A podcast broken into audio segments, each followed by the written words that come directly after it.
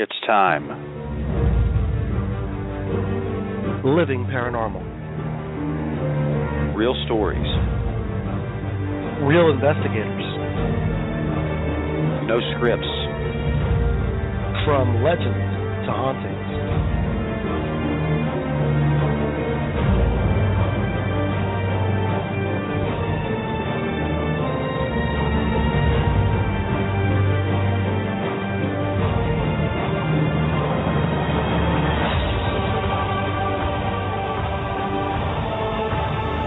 Good evening, everybody. My name is Rob. And I'm Jason. And welcome to another week here at Living Paranormal. Guys, we're glad to have each and every one of you here with us today for what I think is going to be another one of those just very special shows, Jason. You uh, you have to understand uh, we don't get guests like this very often. It's another one I've been very excited about coming up because it, it just brings out a. Well, we'll get into it as we start. Jason, how was your week, my friend? Man, it's pretty good, but don't say that out loud where the guest can hear you. The last thing he needs to know is that we're just two guys talking to ourselves and recording in a tape recorder. No, I'm just kidding. No, I'm doing. It's been a pretty good week, man. It's been pretty good. Um, actually, I'm in I'm in class right now for my CCNA, and. Whew, it is insane. I live at school now, so. I, I, live at the academy. So I'm just there and uh, spending time learning all about the internets and the interwebs. So aside from that, man, it's been a pretty good week. What about yourself? I can't complain too terribly much. Just you know, all the paperwork that comes along pre-surgery is always just significant amounts of fun. I'll just leave it kind of there. Just set that down and walk away slowly, as it were. So yeah, no, I just uh, staying as busy as ever. This is the first weekend I've actually had any uh, time off. Three straight weekends of investigations and. Uh, yeah, kind of nice. Um, as much as I love doing it, it was kind of nice having one night where I didn't have to sit around in a dark room and talk to air. So you know, always. You described my last relationship, but, but either way, I, it's, it's actually a nice problem to have. Like, oh, what am I going to do with all these investigations? I haven't been on investigation in so long, and mostly because of my schedule. But that's that's awesome. But um, yeah, I mean, I want to thank everybody so much for for tuning in tonight. We really appreciate it. We actually have a pretty packed chat room tonight, and of course, we love each and every one of you and appreciate you for tuning in. But um, I guess, uh, Rob, do you mind if I do the honors and invest and, and uh, investigate? Well, yeah, you're, you're going to investigate the guest. He's not dead yet, Jason. Nice try. Um, no, it, uh, first of all, uh, Jason, let's talk about where they could be listening to us. Absolutely. First of all, where they can hear us as usual. If you're listening to my voice live right now, well, you, you lucky devil. But with that aside, uh, you're either at one of two locations. You're hanging out with us at livingparanormal.com forward slash live, where we are every Sunday night from 9 to 11 p.m. Eastern Standard Time. In addition to that, you could be hanging out with us at freedomrocksradio.com. Freedomrocksradio.com is home to some of the best music of today.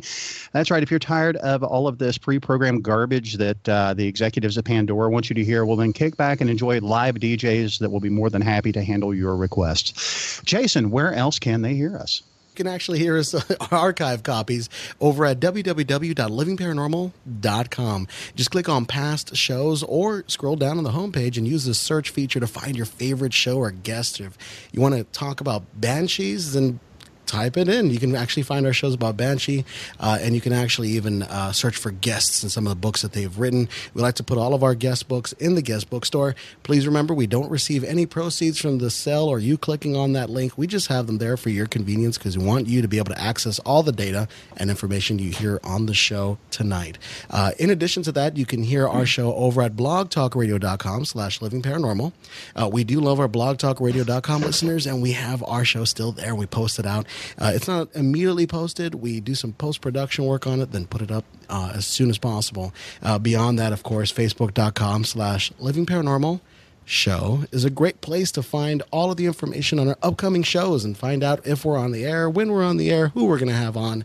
And uh, if you want to send us a message through there, you're more than welcome to do it. We'll be happy to respond to you. Uh, but yeah, those are all the uh, archive copies. Oh, by the way, search for us on iTunes or your favorite podcast aggregator by typing in Living Paranormal. Uh, just click on, then you can get all of our shows that we've been putting out for the last few years. Years. Wow. Awesome thing to say. It's, a, it's, it's, an, it's an amazing feeling in the years. and yeah, but you know, the beauty of that is you can listen to us with all of our creamy goodness. So, I mean, it's a beautiful thing. Uh, did we mention the Facebook site as well? We did. We did. And we also okay, just making sure I had a moment. goodness into the show, which is well, you know, you got to have some fun with that. Sorry. All good stuff. All good stuff. Uh, well, without further ado, uh, Jason, once again, another one of these guests that uh, that I just uh, have been looking forward to this show with bated breath and giddy goodness as well. Uh, Jason, if you would please do the honors. Absolutely. Tonight we're actually going to be uh, speaking with a paranormal rock star, and I love that title. That's outstanding. You've actually seen him on Ghost Hunters, Ghost Hunters International, and speaking engagements all over the place. We, of course, tonight are speaking with the awesome and rockin' Dustin Pari. Dustin, thank you so much for coming on the air, sir. We really appreciate you, man. Hell, my pleasure, guys. How y'all doing tonight? Oh, just Hey, doing dream. fantastic, man. You know, any, if I was any better, I'd have to be twins, as they say. So I'd have to be twins. I've never heard that before. it's a West Virginia thing, man. Just just move on. We're along. just gonna have along. to chalk it up to that. We're just gonna have to chalk it up to that one. That is funny. So, Dustin, uh, you are coming to us now, and I guess it's going to be your your your calm season, like the lull in the in the in the rock event that is your life. I imagine is that right? Uh, you don't really do too much in June. Yeah, I usually have June off, and um, that's pretty much it. The rest of it's kind of crazy, man. But June is always uh, there's a lot of family things that go on in June. A lot of people, uh, you know, have um, graduations and this, that, and the other. So uh, we usually don't do a lot of events in this month, but. Um, for me, it's a lot of family time. I got little one who's always got dance recitals and stuff, and I don't want to be the dad that misses that. So uh, I try to try to stay local in June, and then the rest of the year, man, every other weekend I'm usually somewhere. Do you dictate your own schedule, or do you have a, an agent that does all of this for you and schedules you? I don't know what the hell goes on most of the time. Um, I It's kind of usually like Jason is with the show, Dustin. Yeah, that's Yeah. pretty much fact. Yeah, fact. I usually have to uh, I usually have to check with uh, with my agent, uh, my buddy Mark Tetlow from uh, Ideal Event Manage. Uh, between him and my wife, usually um, I check with them to find out if I can go to a NASCAR event or just kind of hang out on the couch. Because if not, I'm somewhere. Well, I got to ask this between between the agent and the wife, which one keeps you hopping more? Um, yeah, probably my agent. oh wow, really? I kind of yeah, man. You know, I've been I've been married like ten years now, so it's kind of on cruise control. It's kind of like okay, go back on the road and hustle. You know, I'm I'm the the, the happy dancing clown over here. We all uh, we all have our roles to play. You know, it's important to know what yours is. Yeah, exactly. Well, uh, let, now let me ask you this, Dustin, and this is something I like to kind of get a feel for when our guests first come on, because what we do, and and you know, we uh, Jason and I are both also investigators, which you know. Uh, kind of lends to what why we do this but usually there's some sort of a, a catalyst to get you involved into this field what actually brought you into investigating the paranormal Uh, mine was a shadow figure when I was a kid. Uh, I was living in a little house in Providence. Um, just when I was like, you know, eight or nine years old, I, I saw this uh, this shadow figure. Was one of the taller ones, you know, like the six foot tall variety. They're usually like six foot or three foot, and so one of the taller ones was in the the doorway to my bedroom. The rest of my family was up, lights were on, and everything, and it was just there. You know, it's just gray, shimmery shadow figure. I never saw it all of the years I lived there, except that one time, and it scared the heck out of me as a kid. But uh, you know, it kind of planted those seeds in my head. I wanted to know what it was, why it was there, and I didn't talk to my family about it because I didn't want them to to confirm that I was crazy. You know, so right. right I started reading uh, all these different um, different local haunting books and stuff, and uh, you know, haunted New England, and um, I just really got into it. And then once I was old enough to get on the road with my buddies, like started checking out little old abandoned buildings in the woods and stuff, places I caution people against going now. But that's how I got my start doing all this stuff.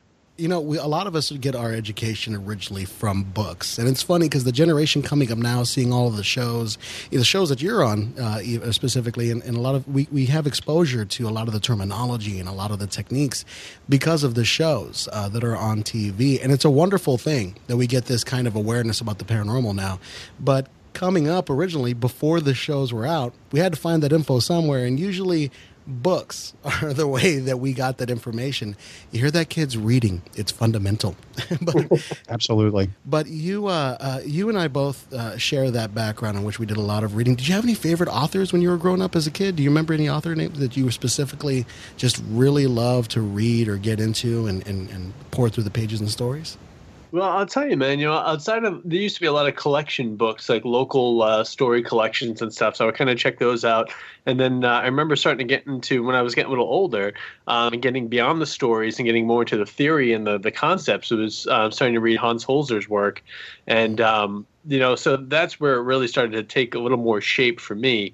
And then uh, obviously, you know, being up here in New England, um, living in Rhode Island, just right over the border from Connecticut and, and knowing about Ed and Lorraine Warren and all their work. And, um, you know, I ended up becoming very good friends with uh, their nephew John Zaffis and investigating with him. And so I'm still learning from him. We have a great time on the road together, doing events and lectures and investigations. Um, so it's it's been really a blessing, just the uh, the amount of people that I've met and the things I've been able to pick up over the years. I'm still learning. You know, it's I don't like to use. I don't like when I hear the term expert for this field because I feel like it's so unknown. There's still so much to figure out, you know, and very, little little of it is definite one way or the other. So um, I think it's it's arrogant for anybody to not want to continue to learn, not want to try new things, you know. So I'm always looking to work with new investigators and, and build on new ideas and try out new equipment and things like that. Yeah, absolutely. It's funny because people will say that they're, you know, know I'm trying to think if I hear a lot of people saying paranormal expert. Fortunately, not too often, but you do yeah. hear that every once in a while. And paranormal. I see it in lectures and stuff a lot. You know, I'm the yeah. expert about not the whole paranormal thing, but like this part of the field. I'm I'm the EVP expert. I'm the right. EMF expert. It's like uh, simmer down with all this accolade nonsense. I'm the I'm the EVP guy. I'm the EVP yeah, guru. I'm, I'm, I'm the guru. I was like, yeah, the just, uh, just I'd rather be the go-to guy than listed as the expert because when you're the expert, anything that you do or say wrong is just magnified like 700 right. times. Yeah. Yeah. So the go-to guy is like the guy that fixes the copy machine or the coffee maker at the office. the expert does it at the same time, however. So that's where the difference lies. that's the difference. Man yeah, that's very true.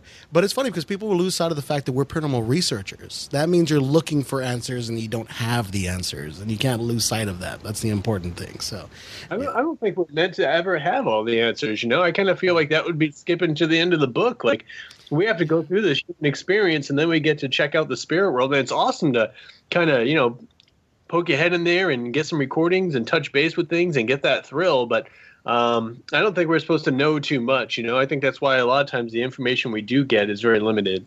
Yeah, it's absolutely right. We'd be completely bored if we knew all the answers. Like, yeah, it's there. So it's just very the journey itself and the kind of defeats the yeah, and it kind of defeats the, the, the of what we're doing. If we already had the answers, we wouldn't have to be doing this research into what is on the other side. I think that is kind of an important thing to remember. Absolutely. Right. So now, have you um, have you been uh, had somebody try to pin you down with a question or two before, and they just keep trying to rattle you for a specific answer that they're looking for in situations? I know I've had that happen to me in the past, and I imagine yeah. Jason has as well. But do, do you is that common, uh, especially with given your fame and notoriety in the field? Yeah, man, it's uh, it's strange. You know, certain people obviously have an agenda that they're trying to put forward, and uh, that can get kind of frustrating sometimes because um, it's. I worked in uh, news media for years, you know, for CBS and Fox, and I was a cameraman in the field, so I, I'm I'm used to being around reporters and such from that uh, that aspect. And I remember working with certain reporters that were pushy, and they would just keep rephrasing the question until they get you know the the person they're interviewing to say what they want them to say. So I'm very keen with that, and it's just frustrating when I see somebody else come up to me and they're like, you know, with the whole new thing with the uh, the new Ghostbusters movie coming out and everything, and I couldn't be more stoked about Ecto Cooler being back. I think that is the best part of this whole damn thing. I'm a huge fan of Ecto Cooler, so I'm very excited there you go. That. But um, you know, I had somebody interviewing me, and they're like, "Oh, so you know, um, it's all women in the Ghostbusters movie, and you know, wh- why do you think women get held down in the paranormal?" And I'm like, "Well, I don't think they do. I've worked with you know a lot of intelligent men and women alike." And like, "Oh yeah, but you know, women can't do this and that." I'm like, "Well, you keep saying that, but I'm not saying that." And literally went for like 15 minutes. I'm like, "I'm done unless you've got something else you want to ask." Like, you know, respectfully. I don't have anything else to say on this. I'm not saying what you want me to say because I don't believe it. Yeah, no right. kidding. I, I, just don't understand. They'll come up to you and they'll say things. It's a loaded question and completely yeah. trying to direct you in a certain situation. So they wouldn't even ask you, "What do you think?" or "How do you think?" or "Why is it that women in the paranormal field are repressed?" They'll say, "Why is it that you see so much repression in the paranormal of women?" And, and it's like, well, no, right? You have to say no originally. And whenever you have to respond with no instead of a real answer, you know they're trying to lead you down the primrose path. So it's never. Yeah, man, crazy. I'm I'm I'm not the smartest guy out there, but I'm smarter than the average bear when it comes to a lot of these damn things, you know. Yeah, no kidding. No kidding. And Yeah, experience. no, and I would imagine your back your background with the the news stations has almost been invaluable. Have you used that to help your your fellow teammates? Uh, you know, as far as when they go into those situations, kind of give them the insight, for lack of a better I- word. I try I try to, um, and especially if we're in a group setting, you know, like I, I kind of like will uh, take over and, and direct it if I see it going the wrong way. But like, um, you know, I've seen it happen to different people here and there, and um, it's it's just frustrating, you know. But u- usually, um, you know, some people out there that obviously have their agendas, but you know, ninety percent of uh, I'm just throwing that number out there. That's obviously not research, but nine- I'm going to say ninety-one percent of the people that interview you are usually just good people that you know just want to talk to you and find out more things, and they're not trying to force some agenda on you. I think it's closer to 91.254, but we'll go with your statistic there, John. All right, maybe. I was just sitting here thinking, there's going to be a paranormal magazine somewhere that quotes him as saying only nine percent of the people that come to him are worth with a paranormal question. and I'm like, you know, it's it's going to happen. It'll backfire on you, Dustin. You've done set you've set the fuse, my friend. Too late. They all Sober. do. you know, they always do. Yeah. That is too funny. Uh, now, getting back to the beginning, uh, Dustin, when did you first start investigating as, as a individual or teammate? Which one was it? Was it first as an individual or is it as a team, as part of a team when you started doing this? Mm, I hate to say professionally, but more than just a passing curiosity. Yeah, man. Um, yeah, I hate to say professionally too, because I, although I take what I do seriously, I don't take myself seriously, so I don't feel like a professional of pretty much anything. But um, I started, you know, poking around with this stuff, like getting out there and, and going to actual locations uh, when I was 15 or so, and I, wasn't ever a part of a team. Um, you know, I mean, I, I work with the the Ghost Hunter guys and the the TAPS crew on the show, but like before them, I never was a part of any team. And even now, like locally, I've got people from different groups that I work with. I've got friends that just kind of work solo, and if they get a case going on, they'll call me or I'll call them, and we just kind of go check it out. And I just kind of feel like it's um, it's drama free to just kind of remain a free agent, you know, and just kind of bounce around and do what I want to do. I didn't even know there were teams, honestly, until until the show started. I was always I was working um, I was working in an ambulance company, and people would show up when I got out of work at eleven o'clock, and they'd be like, "Hey, you're the you're that ghost guy." It's like, "I guess." And then like, "Are you going anywhere?" Like, I was going home, but we can go somewhere, and I would take them to different places, you know, different local places, and we we would have fun, check it out, and it was always something different. That's pretty cool. Yeah, I agree. It's funny. That's that's that's awesome. Be able to go places and just, you know, not really having the stress to try to provide evidence, you know, or, or trying to prove one thing or trying to to to to shoot for a certain experiment and get it to go right. And it's just nice Yeah. to be able to go and explore an area and just really take in the ambiance. It's a really good opportunity to do that. It's really nice to do that when you can. It's awesome. for me, it's really all about the experience, you know, like uh, especially for the show or if I'm doing a case for, for someone who is a homeowner or a business owner, obviously you want to have some type of evidence to show them one way or the other. But um, I like to really just kind of put the equipment away and just be aware of the situation and be alive with the situation. And you know, I tell people all the time, and it kind of bleeds into my motivational stuff too, that like we need to not be so so damn handcuffed to the technology all the time that we miss what's going around uh, where we are. You know, like I don't want to be staring at my EMF meter or my K2 meter and miss an apparition that happens to be ahead of me because I'm looking down at these stupid blinking lights. Yep. Well, and you know, it's it's a lot like the the teenagers running around with their nose constantly buried in their phone, getting ready to walk out in the middle of traffic at times. Yeah. You might not see something happen at that point. It, it, it's I don't know, man. Sometimes I wonder if technology doesn't handcuff us more than it helps us in those situations. No, I, I agree, man. That's that's the exact analogy I use in the motivational lectures. Is that don't be so busy, like you know, staring at your phones that you miss the people that are around you and everything. Like I honestly today, I was coming back from uh, my daughter had a the, uh, theater performance, and I was coming back, and I get I'm in traffic, and I'm at a red light, and light turns green, and then like you don't want I don't want to be the jerk. Like I hate to like blare my home when the light turns green, but Right. when it's been green for like five, ten seconds, and you're still I can see the girl in front of me staring at her phone. Right. I want to. I wish there was like a polite horn that would be like, "Hey, I'm not being arrogant. I'm just like, hey, hey, let's move." Could you imagine, could you imagine a horn instead of "Dude," It's like, hey. hey, just, just give me a heads up. Actually, But the like, last Toyota that I heard on the interstate had that exact horn. It, it beeped like it apologized. It was hilarious. it's the official horn of the Prius. Like, exactly. Oh God. It's like I'm But sorry. I The t- literally, I, I get to the second light and she did the same thing again. I'm like, okay, this is just asinine now. Like, what are you doing that's so important up there? It I drives me crazy. you're drive. You're behind the the wheel of a multi thousand pound vehicle. You might want to pay attention Right. to that. You're driving a huge rolling death machine. Look up. yeah, exactly. Look up. the light's not getting any greener. Come on, we can do this. We can do this.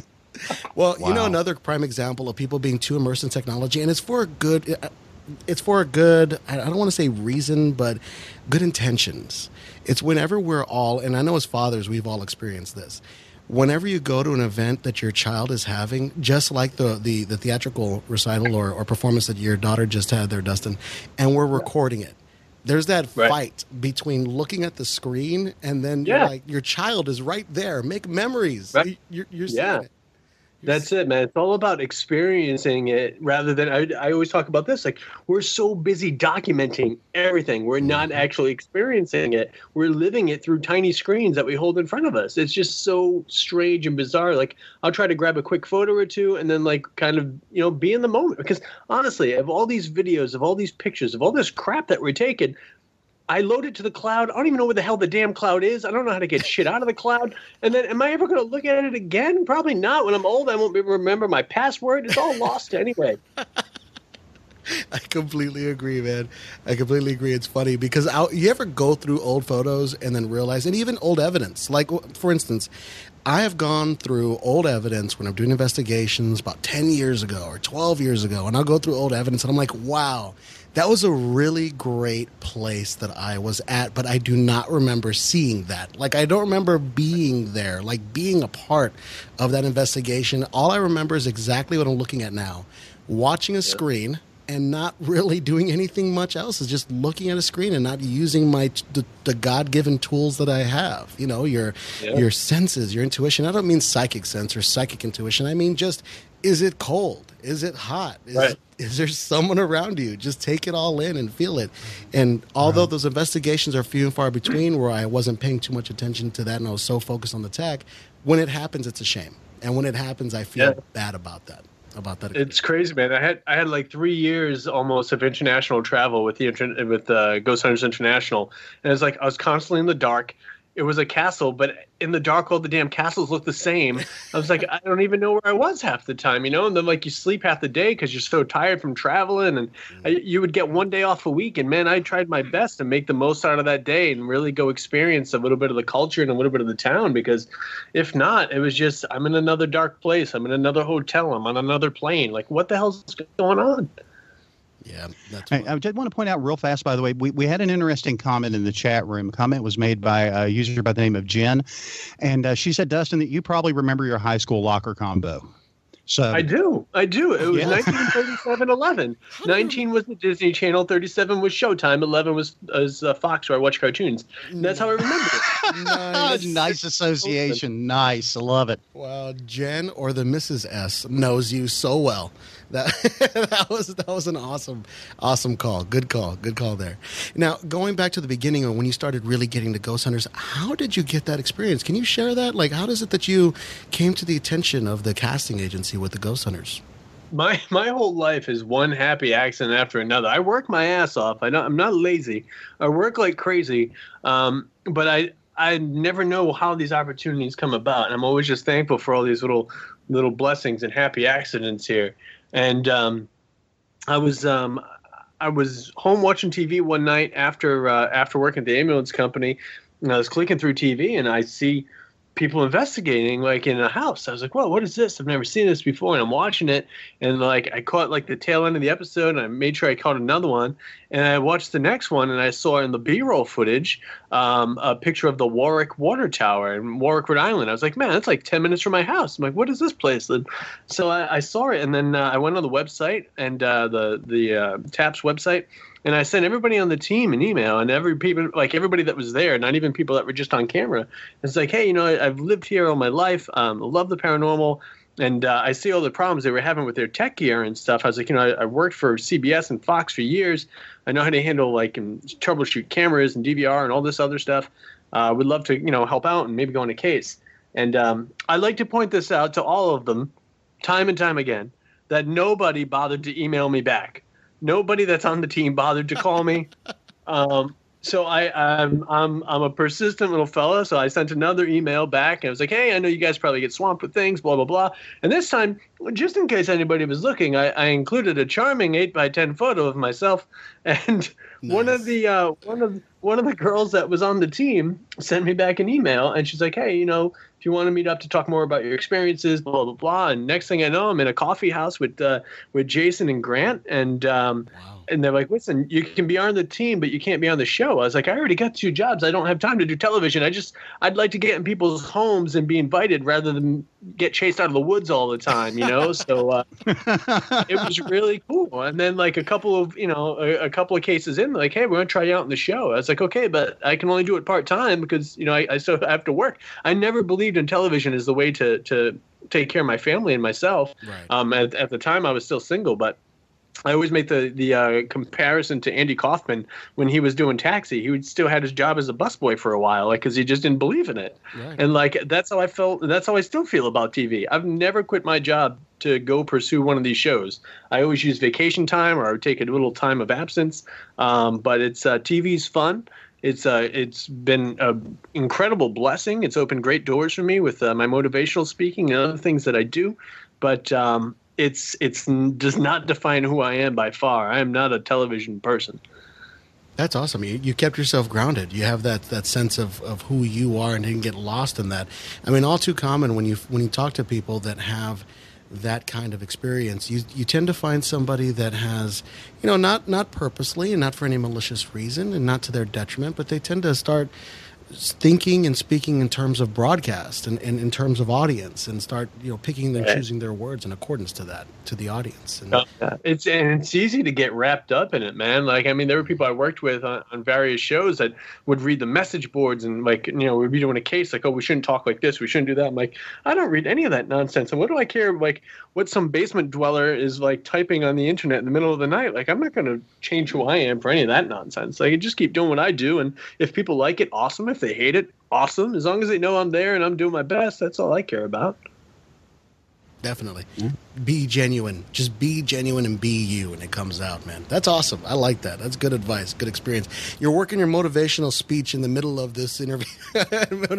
I feel motivated already. That's all. That's that's. that that's means I'm doing a good job, man. If my, my boy Mark, my uh, my manager, like when I started telling him, listen, man, I want to do this motivational stuff. He's like, how the hell am I supposed to bill you? He's like, you work in the paranormal, but you're like you're an outspoken Christian, but then you want to do motivational work. I was like, dude, I'm like a three headed dragon, man. I'm, I'm just like a, a little steel unicorn, man. Just throw me out there and let me do what I do. And lately, they've been letting me do some motivational stuff at the paranormal events, and people seem to be digging it, man. And I'm having a hell of a time, and I love connecting with people.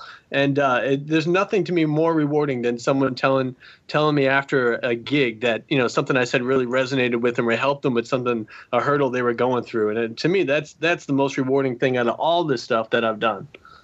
Yeah, I agree. Oh, sounds like it. And, you know, if, if he goes too much further into being the motivational speaker, Jason, you're the one that's going to actually have to cover his fee for doing it. I'm just throwing it out there. you got the paycheck on that one, man, not me. I'm, I'm, I'm uh-uh.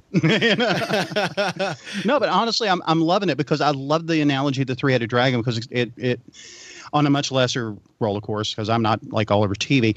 But um, yeah, I'm kind of into everything at the same time as well. So I, I really get where you're coming from. It would be, it has to be difficult though for you from some time. At least it would be for me to keep from slipping from one phase into the other. Do you do you find that sometimes you kind of skip between those hats that you have to wear, and how do they tend to like influence the other parts of what you do? Um, I, I always try to, you know, keep in mind, like, you know, my audience in hand, obviously. Um, but it's I really have a hard time separating them to be quite honest because I, I feel like they're all part of who I am, you know, and I can't pick and choose who shows up. It's just um, it's the way it goes, you know. When it regards to uh, the Christianity thing and the faith stuff, I'm I'm not a Bible thumper. I I Christianity works for me, makes sense to me. But as long as other people are living their lives in a positive way, I, I don't care which deity they worship, how they worship it. And I know that doesn't go in accordance with the way other Christians feel because they write me hate mail, which I remind them it's founded on love. So there's their contraindication. so they don't like that. But um, it is what it is, man. I just, um, I, I like when I do the motivational stuff at the paranormal lectures, I try to make sure that I relate it to things they understand in the paranormal field, like we talked about with, um, you know, the the evidence and uh, the technology and that kind of thing. Uh, when I'm doing a straight motivational lecture, uh, man, I've got some based in the holiday season, like I'm Rudolph the Red-Nosed Reindeer, man. I get all kinds of crazy stuff, and once I get up there, I get going. It's just I don't even remember what the hell I do half the time. I just go where I'm guided. It's good stuff. Wow, just so much energy. I love it. I absolutely love it. No, you're absolutely correct, and it's not, funny. Not bad for nine thirty at night, right? Yeah, dude, not bad at all. not bad at all. Well, it's crazy because sometimes we'll talk to people. You know how you were in, in, internationally, you were in Europe. We have some guests in Europe from time to time, and they'll be up at three in the morning and just on fire. I'm like, man, just yeah. everybody has so much energy. But then again it's kind of like a hazard of our preoccupation. You know, we're, we're used to staying up late at night and staring off into a, a hallway in perfect darkness yeah. for quite some time. True, man it's crazy. It's crazy. Now, a lot of us have this preconceived notion of what it's like to be on TV and what it's like to be on the uh, on, on, on, air. You know, we have all these shows where it's a it's an hour long or thirty minutes long, whatever show it is that you're watching. I'm being agnostic about the shows that I'm referring to at the moment, but uh, we see people getting getting hits on evidence. We see people running down halls with their shirts off and getting tattoos about it later. You know, we see all kinds of crazy things happening on TV. But um, what's it really like when you're there and you're on set and you're doing an investigation? What's what's it like when you're there? Um, it's interesting, man. You know, I, have been very fortunate to say that the production companies I've worked with, um, even when they bring in new people on the production end, um, they they know their place in what they're doing, and I can respect that and I can understand it as a former cameraman myself they have to get the shots they have to get to make the show what it is. Um, but at the same time, they stay out of our way. Uh, they stay quiet, and uh, so so that's that's really nice. In the beginning, man, like to me, the TV portion of it is like the like doing the tour. Like, okay, this guy's gonna walk through and tell me what happens here and there, and like then I feel like I'm really aware that I'm making a television show because that's not a normal thing that would happen. You know, there's no greeting at the front door. Like it's just kind of weird, you know. But um, once you get into investigation mode, man, um, obviously they slice and dice and edit the hell out of it because who wants to watch us sit on our ass in the dark for an hour in one room, you know? But right. Um, but like Barry and I, uh, Barry and I specifically would sit in a room and not do anything for the first 10 to 15 minutes. And like the director asked us the first time, what are you guys doing? We're like, well, we're just going to sit here and just be, you know, aware of our surroundings, get used to the environment, get used to the sounds. And that's what we do in the beginning. And they would continue to roll on it in case anything happened. But they, they understood that this is how we start every investigation. And, you know, we don't go right into running around and, and looking for things and asking questions. So they were always really respectful of that. So I felt like the investigation portion of it, um, there was just some random dude there with a camera, you know, like filming for evidence like anybody else would be investigating, not really being a part of a show. But, uh, you know, the tour, the evidence presentation, you know, anytime we're setting up big lights, it feels like TV. Right, right, yeah.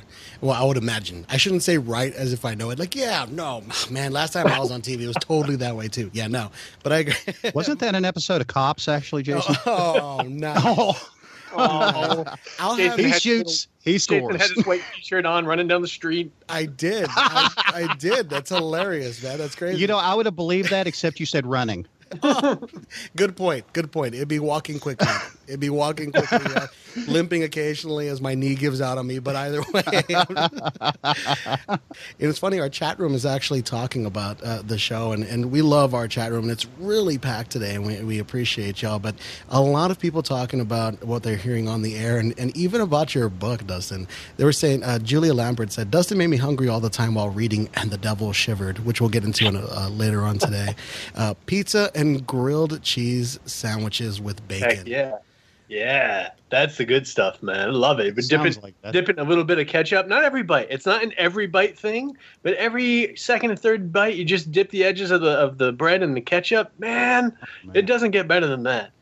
That's. I'm hoping my sweetheart's listening to this because I'm going to probably be requesting that very soon. I know she's in the chat room over here with her headphones on. So, yeah, baby, I, I want to try the grilled cheese with with the bacon. And, oh yeah, dude, man, that's genius. when did you decide to put bacon inside of a grilled cheese sandwich? I don't know oh, why I never thought of that.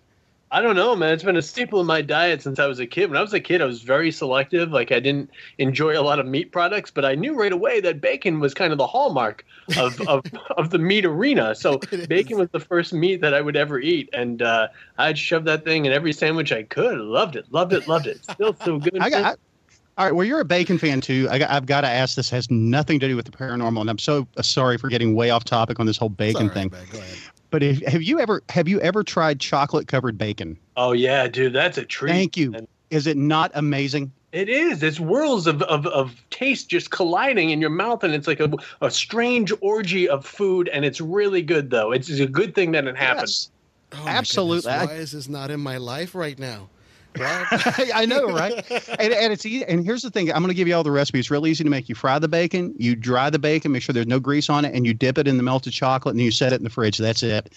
So easy to make.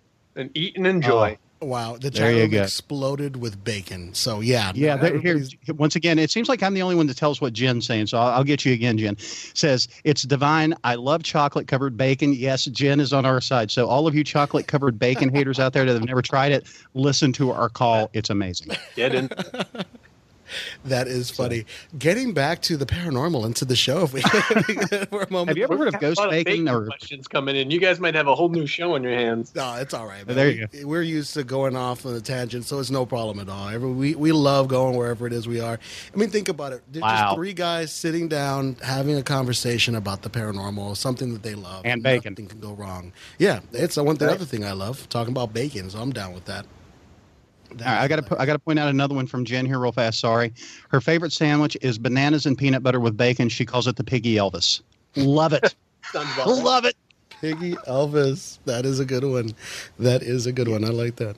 I got to try it out. Man, my note for myself. I'm going to scroll through this chat room and get these recipes down, these ideas down. It's a good idea. But going back to the investigation itself, now you started Sure. out uh, uh, to with Ghost Hunters, and you were starting out just as a technical advisor. It sounds, and then you got yourself on camera. How did that go about? It was weird, man. Uh, we were doing, um, I believe it was a.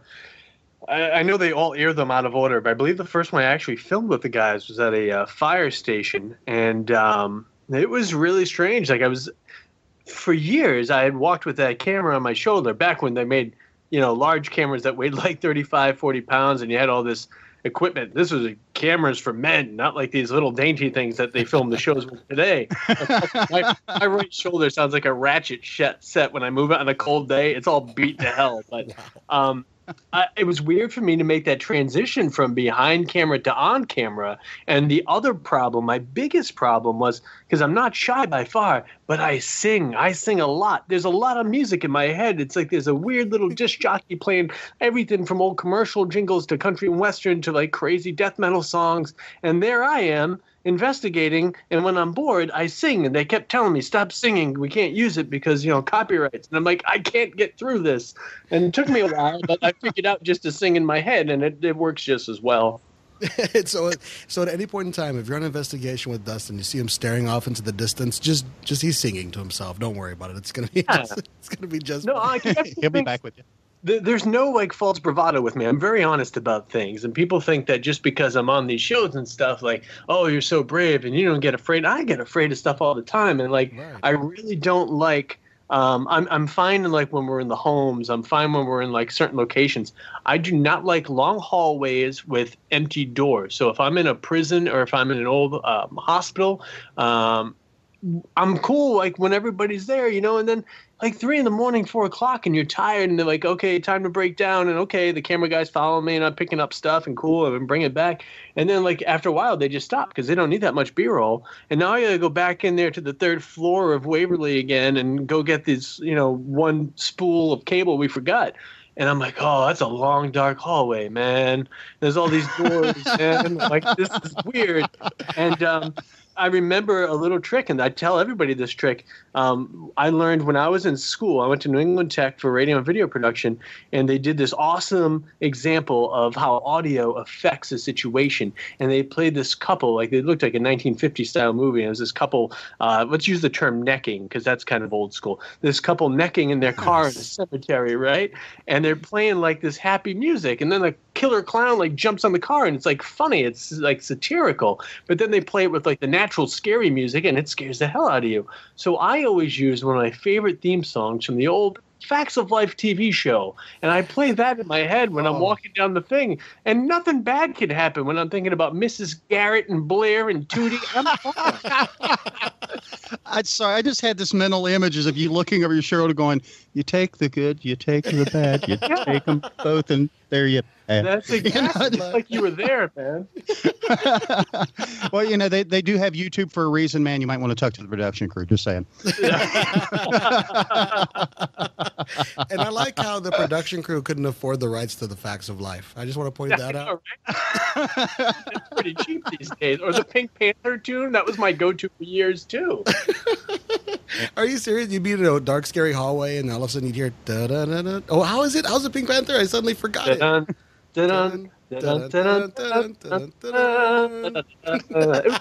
there you go. You, know, you can't be scared with that type of music. It's a very valid point. Now, yeah, if you're unless you're twisted like me and listen to a lot of heavy metal, and that starts going through the back of your head, yeah, then you no, probably that, fall man. through the wall. Yeah. That's hilarious. Uh, high heels and weights just said the bats scare me. Bat poop in the hair is no bueno. No, that's actually that's a oh. good point.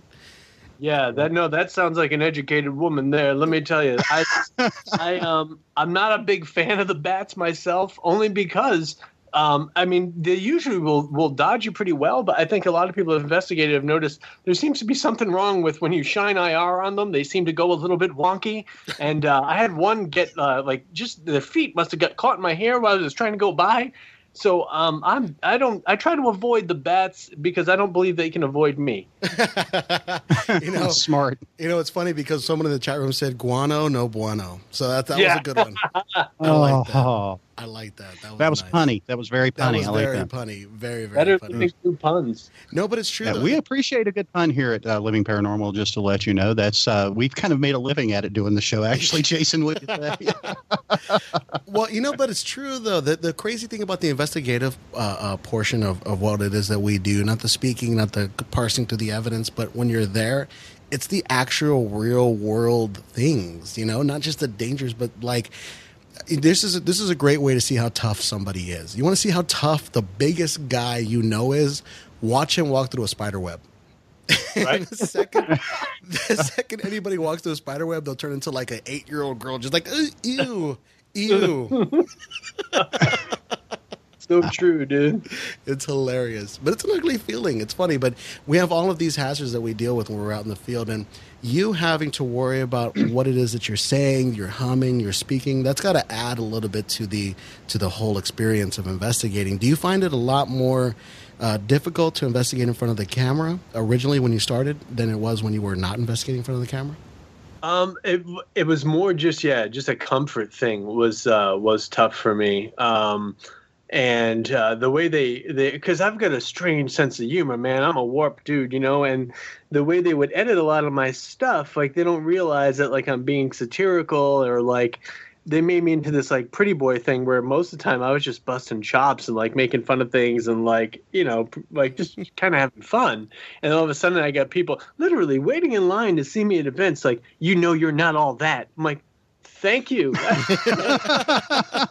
I'm glad you paid the price of admission to wait in line to tell me that. Um, awesome. Like no, like trust me, I just goof around. Like I just like to have fun, you know. But um, the way they originally would edit me, I think people thought like I was serious, and now I think everyone knows I'm just like some happy clown is just mostly entertaining himself anyway. So I don't really care. Yeah, that's got to be a tough Yeah. fight, man. I mean, do you have any say? I mean, I couldn't imagine, but do you have, especially in the beginning, but do you have any say in how they edit you, like in your the way they portray you, or in the way that? No, no, not at all, dude. I've got no control of anything. I can barely pick up my flight schedule. That's about it. The only reason I can do that now is because I have to fly in and out of work to, to make it happen. Um, but other than that, I don't have any say in anything. That's wild. That is crazy. Hmm. Do you see a lot of people that are portrayed on TV completely different than the way they are in real life? Does that happen very often? Oh yeah, man, for sure. And you know, I think I think our company now really like knows us pretty well, so they do a good job of like they let me be kind of wonky and crazy and like trust me, KJ and I, I love KJ McCormick, man. We have so much fun together.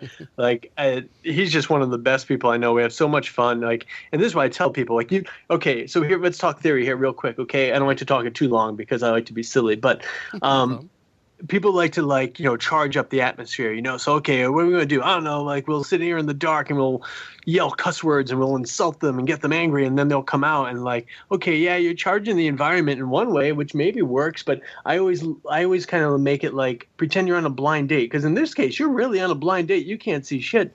And you're you're asking questions and stuff and if you try to insult them like they might reach across the table and slap you and then you're done you know, you want to try to further conversation. So what KJ and I do, man, we have fun and we just try to charge the atmosphere with jokes and everything. I'm, they don't use all our nonsense, trust me. But both of us being fathers, we know a lot of like stupid little kid jokes. So we'll sit there and do those, like just like crack each other up, man. And we have so much fun with it.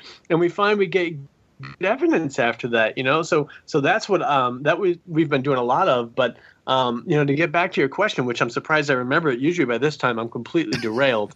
but um, for- example, like my uh, for like my buddy um, John Zaffis, like you know, in Haunted Collector, they made John kind of look like a little like dry and like he's crazy. He's a dirty old man. He's one of the funniest people I know, and they made him look like dry and like angry and very authoritative. And that's not his personality in the least, you know. And even Jay, um, Jay Hawes, who I think kind of prides himself on his like big and bad attitude, he's like hmm. really funny. And they don't use a lot of his funny stuff, you know. They try to make him look like kind of stoic and like authoritative as well. It's just, but I get it, you know. It's television. You got to have roles. You got to have this, that, and the other. But um, you know, they do what they can, but uh, I just try to make sure I'm having a good time. KJ and I in this new season, man, starting August 3rd, we introduced something which I really hope they use because it's funny. We did it on a couple of episodes. Um, we call them buddy bands, and I got these these white like old school headbands, and I wrote my name on one, and I wrote his name on the other, and I wear mine that says KJ, and he wears one that says D Pari because we're buddies. And when we put the buddy bands on, that's when the investigation like really gets like serious, you know, as you can imagine. Definitely. It's Uh, like Dustin, I, I got to point something out to you real fast. And I'm sorry to interrupt you, Jason, all right, but the man. Moment before you said that, because keep in mind, we do have a very slight delay between the time that we're talking and it actually goes through to our listener base. Literally, the second you said that, Jen said, uh, hashtag buddy bands are coming. Hashtag You prepare know yourselves. Yeah. Just the second before. It was so, I've been so putting it on perfectly Twitter timed. like crazy, man. There's photos and everything. It's going to be insane. It's going to be a thing, man. I'm thinking people will come Yeah. to the events wearing their own buddy bands. At least in my mind, I think it's going to happen. that's There you awesome. I hope that and, and to point out your analogy about the blind date, just so you know, I'd say about 80% of the blind dates I've been on have ended with a slap in the face. kind of rolling back to that one. And not seeing a single thing. No, I agree. but I- Yeah. Oh, that is Uh, hilarious. bad days. Thanks. By the, The by, trauma's back. By the way, by the way, Dustin, the consensus in the chat room appears to be that you are pretty. So I guess you're gonna have to live with that. Well, thank you very much. I try my best. I can only work with what I've got, you know. what you've been given. That's the problem that Jason and I both have. We can only work with what we got. You know. Dude, true story. True story, Dustin. This is crazy, man. But I was getting ready for a date one time. My mom and I'm looking in the mirror, and I'm I'm in high school, and I'm combing my hair, and I'm getting myself all, you know, making myself pretty and everything for my date. Yeah, man, pretty. Yeah. exactly. Just doing my thing. My mom comes up behind me. She taps me on the shoulder. She goes, "Well, you did your best," and then walks out. I'm like, Awesome, dude. The love of a mom, man. Doesn't get better. wow. yeah, Just it was, wow. It was perfect. I was like, "Oh man." See, she's it's all fun and games until I have to sneak, sneak liquor into the old folks' home she's staying in. You know, I'm just That's right. just saying. well, Can we actually- get you back on Dustin? These shows are fun when we got guests like you, man. Yeah, man. I love kidding. chatting. I have a great time. No kidding. oh, Hey, I wanted I wanted to ask you a question though that somebody did ask in the chat room. Kim in the chat room asked a question that she loves to ask on a regular basis. She wants to know what is the scariest thing that you've ever experienced as an investigator out in the field. The scariest thing, um, you know, I've I've been in some weird places, man, and I'd have to say, like one of the ones that really kind of unnerved me um, was we were in um, Castle Houska, and uh, this was out um, in the old Czech Republic area, and it was a castle that was, I mean, literally, it, like this is this is not an exaggeration. We drove through the woods for about a good two and a half or three hours, and uh, there's nothing but winding roads and forests. And this castle was apparently once occupied uh, by Nazi Germany during World War II, because Hitler did have um, there was interest in uh, the occult and the paranormal and trying to find some spiritual edge uh, in the war. And apparently, the, the the legend is at least that they did some research there. So we were there and we're checking the place out, and um, the the guy that was there, our our host, Mr. Ty McGee, who was actually from Texas. Hmm. How we found him out there, I don't know. He was like engaged to the countess of the castle or something. Awesome. But um, they, they said, you know, you can go wherever you want, which is I always like to go to places that aren't on the tour. You know, I want to check out like the other random rooms because I've noticed in my investigation that while we're out, especially when we do the large, large event investigations, a lot of times the spirits that are there, the intelligent spirits, you know, meaning that we're not looking for just residual energy and sounds. A lot of times they'll avoid us after the initial curiosity fades. So I try to find the small spaces where they might just go to get away. And uh, I ended up in the attic space, and um, I was up there with a young lady, uh, Ashley, who just joined us. Uh, she was from Georgia, and we're up there. And um, at the back of the attic, I see like what looked like some type of shadowy thing, and I heard a growl. And it's hard to see. Obviously, it's dark. And um, just as a joke, like I threw a rock. You know, I'm thinking if it's an animal, I'll scare it and it'll move out of the way. Right. Um, and I, I said, "Hey, can you throw that back?" And I asked that a million times. It's never happened. This time the damn thing happens, and it lands. it landed right at our feet, and our cameraman jumped back, and she like shrieked, and I was like, "Do me a favor, go downstairs and get Barry and send him up," because I'm like, "This is some legit weird thing. Like, I want him there. No offense to her, but you know, this is her first case. He's a seasoned guy. I want Barry with me. And uh, we got some crazy EVP recordings. We got some deep growls and everything. And um, we did a lot of experimentation with light and how UV light affects some of the darker entities um, and versus how IR seems to. And um, what we noticed is that they seem to be kind of um, adverse to the UV light. And so when you turn the UV light on this thing, it went from the right side of the attic out the left side, and it went right through the window. And obviously didn't break the pane of glass or anything, but it affected the environment. Now we're talking very early, early in the morning or late at night, depending how you look at it. And all the birds that were in the tree outside took off squawking and like made this huge, like, um, you know, this huge reaction. And it was just very strange to me because I've never been in a situation where something had such an impact on not just us physically seeing it, but impacting the environment, everything that was around it. And as we continued our investigation up there, we found a lot of uh, soot on the ceiling, a lot of wax on the ground, and uh, some symbols and stuff that were kind of scrawled on the side in ash. And they never used that in the program uh, when they put it together. But uh, I think that a lot of what happened up there, I don't think it was Nazi Germany or whatever that was up there doing whatever this was, but um, somebody did some stuff up there that I think um, was causing some of the activity, and it was just it was just very unsettling. Yeah, that would have to be. Now, we had several questions pop up in the chat room, which is always a beautiful thing. Makes my job and Jason's job a lot easier. So keep up the good work, chat room. We appreciate you. Um, the- the first question that we had asked actually came from Faith. And uh, uh, Faith wants to know uh, can you give us any hints on what to expect on Ghost Hunters in season seven? In season seven, that was in the past. Um, season eleven is coming up soon, um, so that's okay. There's a lot of confusion. I don't know where the hell I am half the time. And anyway. actually, that was that was a misspeak on my part. I'm not sure where the seven came in. I think I looked at the question mark and my dyslexia kicked in. So yeah, 7-Eleven, Slurpees all around. Yeah, close enough. Close enough for Uh, brain freeze, brain freeze, brain freeze. um, yeah, no, we did some cool things. You know, we've done uh, we've done some more homes, which uh, which I really enjoy. I think they're always uh, the most rewarding because you're actually helping people that live in a place uh, with understanding what's going on there. Um, we did some uh, larger places of some notoriety. We had uh, had a heck of a good time, man, and uh, went to uh, went to uh, Detroit,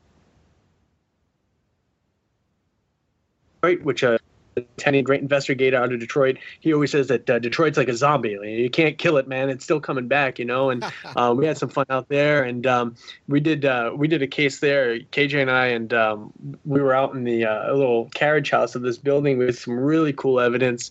Um, overall, man, I just I think the the fans uh, and investigators alike that that enjoy watching the show are really gonna gonna have a good time with it. Um, and there's uh, there's a lot to see, and you know it's a pleasure to do it.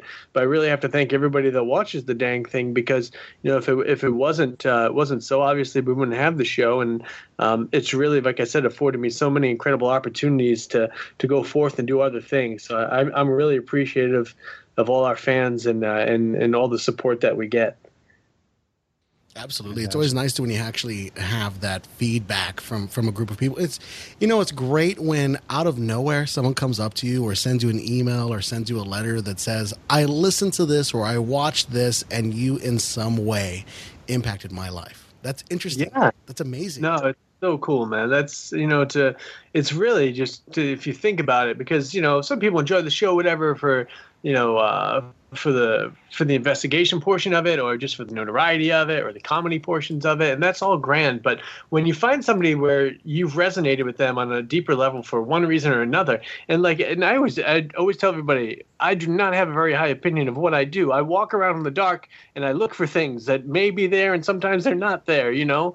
Um, so when there's there's a moment there's a connection for somebody and um, it's just it really is a blessing. There's really no higher honor than when somebody tells tells me that uh, that there was something I did that really stood out to them and, and really made them uh, feel better about something or understand something or just inspire them to continue on and not give up.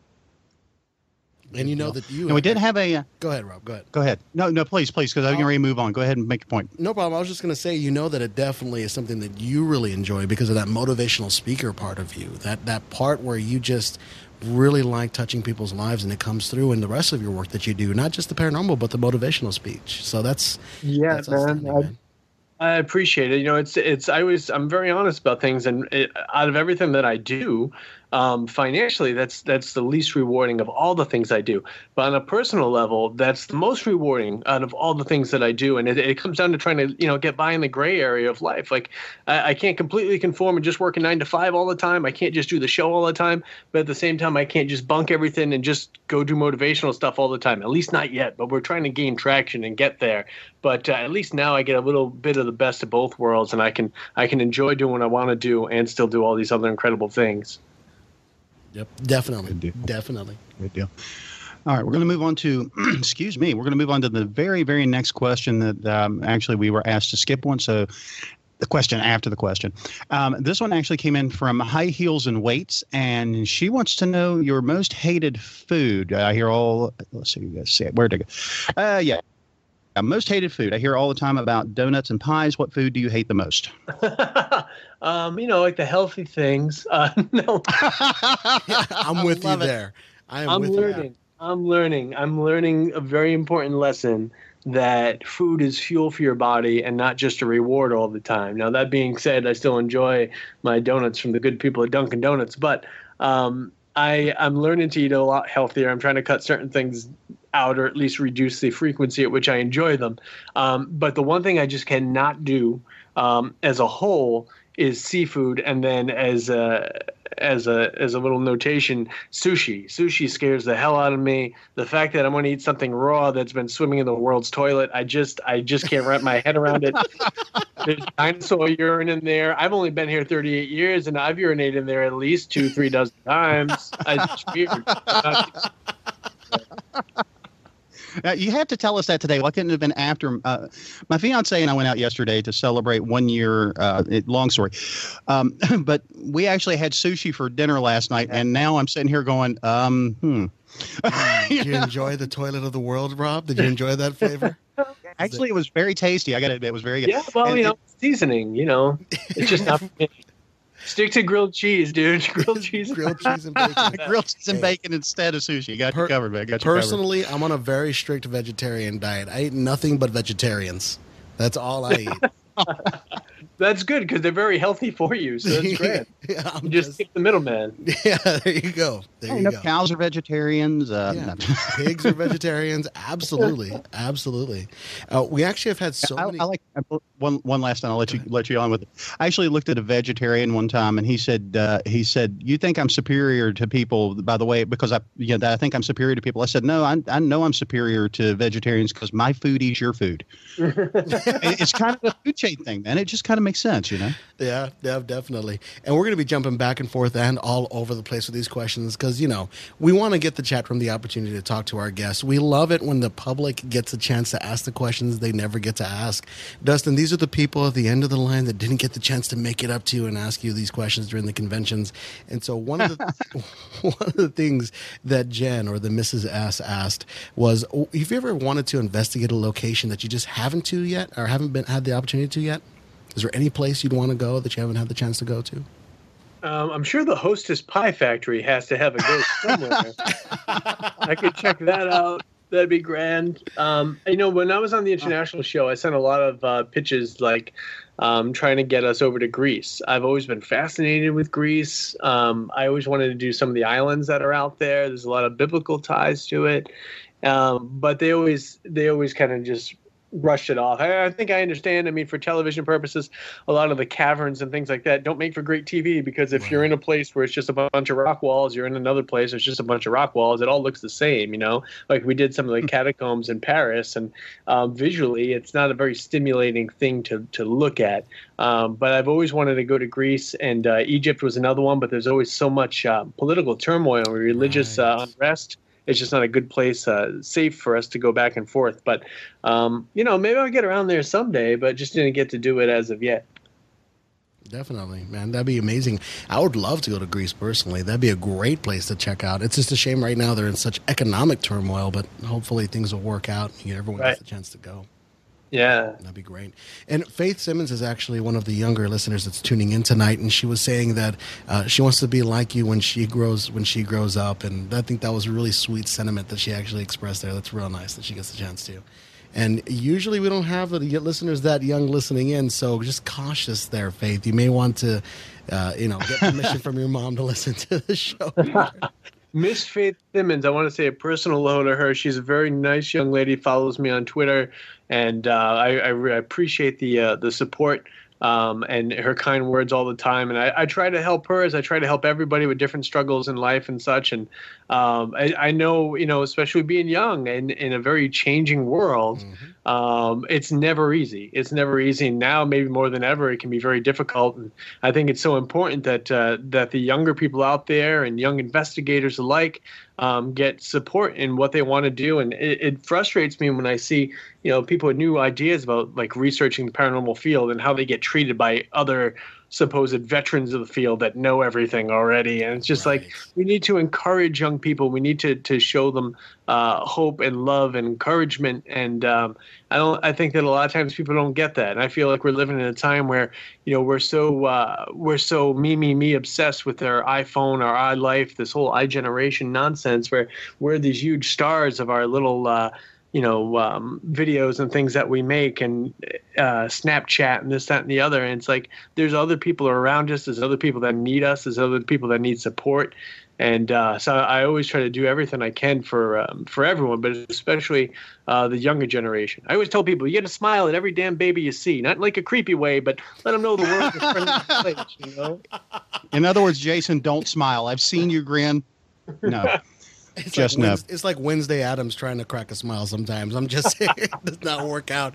You ever try to do that? You just try to smile at somebody, then they look at you and then turn away quickly, and then you look in a Oh, mirror. yeah. You're like, That happens. No, it's only you, Jason. I've said that for years. Only you. You were saying Yeah. Only you. No, the cities up here in New England, man, like Providence, Boston, man, like uh, it can be tough, man. I don't know. Like you smile at somebody and they think you're up to something, you know. So you can't yeah. Um, it's That's it's the main really- reason I do smile, Dustin, is because I want them to think I'm up to something. They leave Yeah, me alone to to absolutely. me. Yeah, create an air of mystery and That that's is- it. Well, you know, though, actually, the thing that that uh, Faith was gonna, was asking in her follow up question to that was, and uh, a really interesting question for it. Uh, what is your favorite book of the Bible? I know you were saying that you're you're not really a, a specific kind of Christian, but if you don't mind answering that question, do you have a favorite book of the Bible in particular? Yeah, of course, man. Um, I don't mind. It's uh, I like the Book of Romans. I always thought Romans was kind of cool because it kind of read like a how-to guide. You know, it was just like yeah. um, it, just quick little hits of, of information and inspiration and, and stories to kind of inspire you to, to do different things. And I, I thought that was kind of nice. I, um, I, I when I take time to read, that's usually where I'll go. Or if I feel lost, I need a little direction. That's usually where I'll go. Um, and uh, it's always been very, um, very specific to me. Uh, as you know, personally, is my favorite, uh, my favorite book. Yeah, I, I, I, that's interesting choice though, Romans. So it's good to be able to take. It's kind of like a uh, the world's first chicken noodle soup for the soul. Yeah, exactly. yeah. you know, actually, Jason, I'm, I'm going to do something I normally don't do. I'm going to compliment you, man. That was a very good analogy. Aw, thanks. And I got it recorded. That's your one. That's, That's your one for the year. You one. get one. Bringing people together tonight. Feel the love. Absolutely. That's it. That's it. It took us 16 years together to this one night with Dustin to bring us together. 16 years from now, you'll get the second. It's a pleasure and an honor to be a part of this momentous occasion. Good stuff. Oh man. Good hey, stuff. Uh, Rob, did Yeah, you have I- another question, or do you want me to go with the next one? Well, I just I, actually kind of a personal question, um, and you know I, I heard the kind of comical uh, respite to it, but back to the seafood things. I'm a huge seafood fan. Is it more of just a? I, I know my mind cool. jumps It's around. just- that's just, cool. I just totally not where I was going to go. Shiny That's moment. Awesome. Let's do this. Sh- shiny moment. Um, what is it about seafood besides it being, you know, coming from the world's toilet that, that bothers you I, in general? I mean, is it a, you know, because I like to get a kind of an in, inside look at how our guests' minds operate and their thought processes, things of that nature. Is it just like a, a texture thing? Is it a, it's, you- you- it's everything, man. The uh, the odor, the texture, the fact that I would go fishing and feed worms to these things. I just don't want to put any of that. I used to try shrimp cocktail once in a while, and I thought that was kind of good until I started trying to make it at home, and then I had to take out the little vein where the poop is. And I was like, no, I don't want this anymore. That's true, though. I remember the first time I was cooking at a restaurant. One of my first job jobs, aside from my dad taking me out to the work site when I was 13 and working for tacos, but one of the first job jobs I ever had was uh, as a cook. And I was like, I had to take out the vein. And they're like, you know, that's not like a blood vein, right? From the shrimp. And I'm like, oh, okay, now that's gross. Yeah, I did not realize that. yeah, no, it is.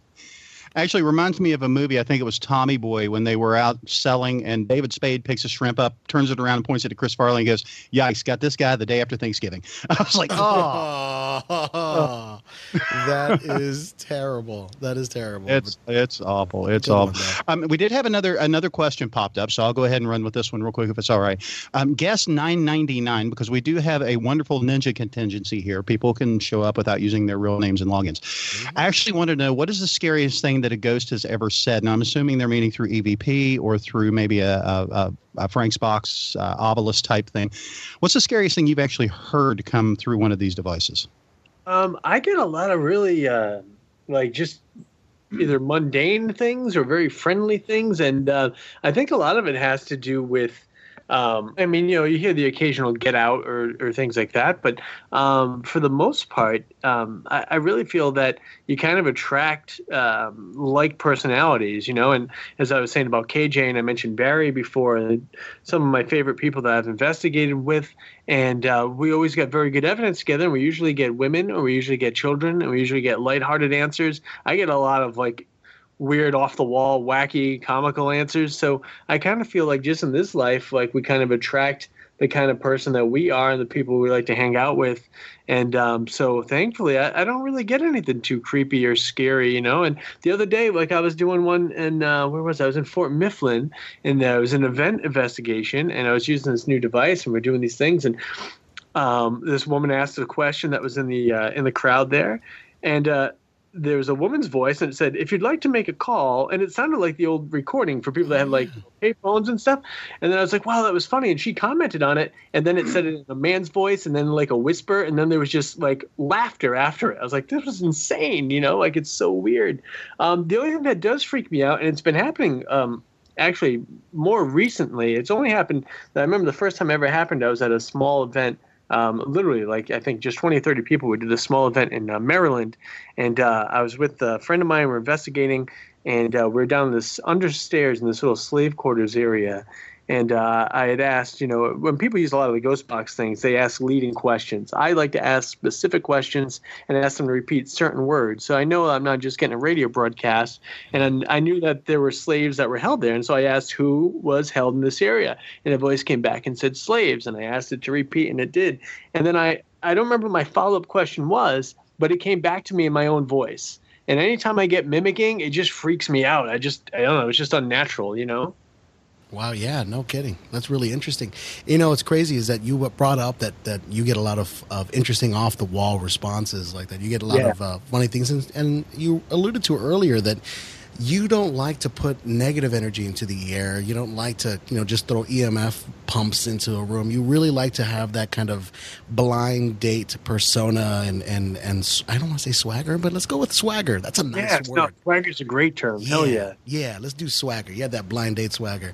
Um, Chelsea had asked, What's the most funniest thing that happened on Ghost Hunters that may not got filmed on camera? And that can actually be answered either the ghosts that you experience or paranormal experience and the crew you don't mind answering that. Um, yeah, you know, there's so much crazy things that happen like all the time. Um, there, I mean, just recently we were filming. Uh, I believe we are at a theater. Yeah, we were at a theater in Connecticut. I think this will be in the new season, and. Um, Tango and I were sitting just at like the you know the DVR, the command center or whatever, and uh, everybody else was off doing their thing. And uh, he and I were talking, and I went to lean forward to show him something on the DVR, and I fell forward off the chair right into the damn table. the two of us were just like laughing hysterically. I'm like, how did that even happen? Like, I don't completely misjudged where I was and what I was doing, you know. And um, also, the actually the same case. Like, I must have just been a little wonky that night more than usual. The same case. We're in a hallway, and KJ and I are investigating, and this this dang sensor light would not stay off. Like, we taped it, and it kept coming back on, kept coming back on. So I'm like, whatever, man. Like spirits are here day or nighttime. Like let's just you know continue our EVPs and see what happens. And he walks to the end of this hallway. Now remember, the light had kicked on at this point. Hallway's maybe 10 to 12 feet long. And he gets to the end of the hallway. He's like, Dustin, I want to try an experiment. And he's like, oh, serious? I'm like, yeah, yeah. What's up, KJ? And he he looks at me. He's like, can you see me? I'm like, yeah, man, I, I can see you. And then he crouches down in the ground and he's like, Can you see me now? I'm like, Yeah, yeah, buddy, I, I still see you. And he goes, What if I was transparent? what? Dude, what the hell, man? If you were transparent, I couldn't see you no matter where the hell you were, you know? and we just we was like two in the morning. We just could not stop laughing. Our camera guy was a mess. We were just out of control, dude. But we're having fun. Oh, Buddy band fun. Let's do it. What if I was transparent? Well, ah. by definition, I wouldn't be able to see you at that point. I like working with that kid, man. He's crazy. That is awesome. Yeah, sounds like a lot of fun. I hate to be the uh, the bearer of the bad news, but we've actually, Jason, I, I, am a bad timekeeper. We actually missed the halfway point of the show where we you normally do our job, shout outs. Rob. You had one job. I, am just kidding. No, I've I've had multiple multiple jobs, sir. Multiple jobs. Um, normally, halfway through the show, we take a little respite and uh, talk about where all you can hear us. So uh, let's just do that a little late. Jason, you can actually cut this and kind of move it over so we don't look so bad. That'd be great. Are you yeah. kidding me, dude? I'm not going to cut a single moment of everything that's on tonight. Dustin has been hilarious, and everyone has been awesome. The chat room's been great. I'm not going to cut a moment yeah, of this. We're it's been an amazing show. We're going to have to hashtag. That's fine. Deal. We're doing it late yeah, hashtag hash, hashtag deal with it. Hashtag handle it. I like that. All right, guys, you're listening to us right now. If you're within the sound of my voice, of course, live at livingparanormal.com forward slash live, where you can find us every week between 9 and 11 p.m. Eastern Standard and or Daylight Time. Um, in addition to that, you could also be listening to us live at freedomrocksradio.com. Freedomrocksradio.com is home of some of the greatest music of yesterday, today, and hopefully we'll be bringing it to you there tomorrow as well. If you're tired of some stuff shirt telling you on your favorite radio station what you should be listening listening to, hop on over to freedomrocksradio.com and let one of their live DJs play your requests. If you leave freedomrocksradio.com and you have not heard your favorite songs, well, it's pretty much your own fault. Jason, where else can they hear us? Well, if you're interested in hearing our archive copies of our shows, you can actually go to www.livingparanormal.com. Click on past shows, and you'll see the entire collection, cornucopia, and group of shows that we have put out over the years. In addition to this, you can find us over at blogtalkradio.com slash livingparanormal. Uh, we have all of our shows archived there as well as on Facebook, facebook.com slash livingparanormal show. Don't forget to add the word show to the end of that. Well, you know what's funny? Jen said that I like you guys. You're so funny. You're going to make me Puma pants instead of poo. My pants, Puma, like a wild Puma cougar. It read better. You had to be there. I liked it. I thought it was funny. Either way, scroll back a little bit, a little bit Yeah, in yeah, that there we go. area. There, right you, there. You, you'll see. You'll see what's said about me, and I'll just kind of leave it out there. I have a fan. Yes. you have a fan, Rob. You have that. She's that one. She's that one. She's the one. Which is one more than you, dear sir. One more than you. Absolutely, you're absolutely correct. now, going back to the reason that everybody's here tonight, and the reason that you and I are here tonight, and it's fantastic. Aside from all of our wonderful fans and listeners, Dustin Pari, the paranormal rock star, and if you had any doubt as to why he has that label uh, when you first heard the show, now there is no doubt. This dude is hilarious. He is awesome. He is the real deal. And thank you once again, Dustin, for coming on the show tonight, man. We really appreciate you taking time out of your night uh, to No. spend it with us. My, my pleasure, man. I appreciate you guys. Thanks for having me on here. Thanks for all, for all the kind accolades and such too. No, no, no Uh, problem. it's our pleasure. Our pleasure, absolutely. Um, I do want to ask you a question because we kind of touched on this kind of ahead of time, but I think that would be kind of interesting. As far as the moniker of the paranormal rock star, was, was that something that you came up with yourself to kind of? Uh, and, and we know life is all about marketing, even whether on an individual level. But was that something that just kind of occurred to you one day, going, "Hey, this would sound pretty cool"?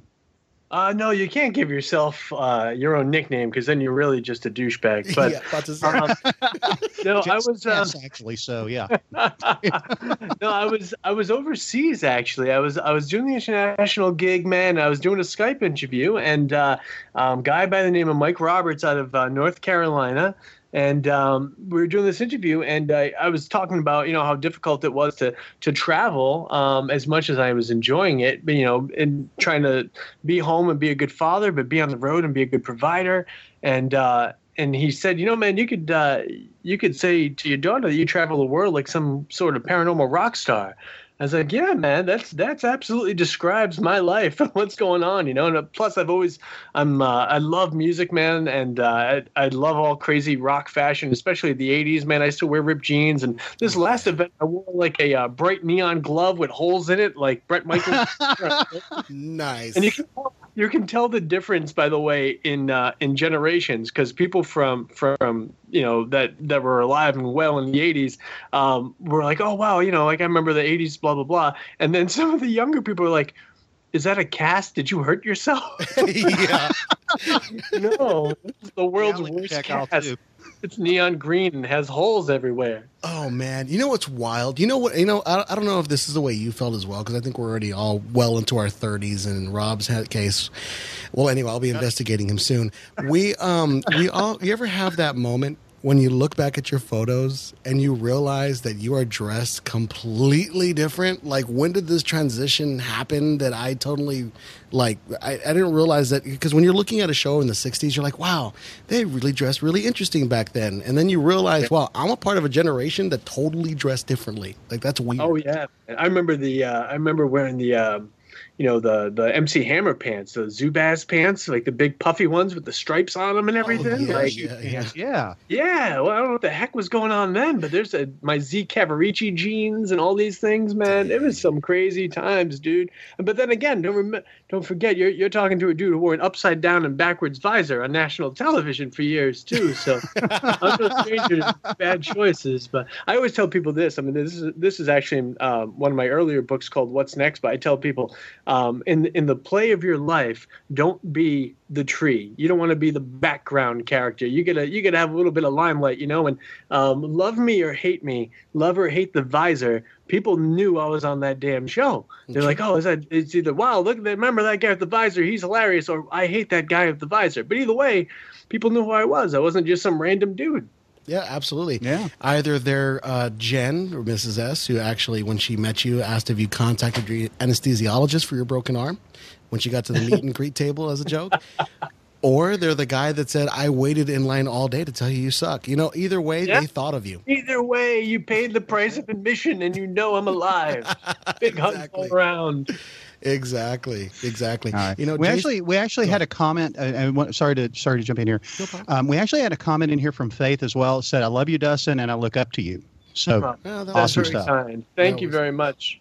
I'll try my best not to disappoint. no pressure. No pressure. And actually, JC Lapointe said that because of Dustin, my son and I ghost walk cemeteries on Halloween every year. He loves it. He's 12 now, and we've done it for about four to five years, which is Oh, pretty cool. awesome. Which Yeah, I- that's awesome, man.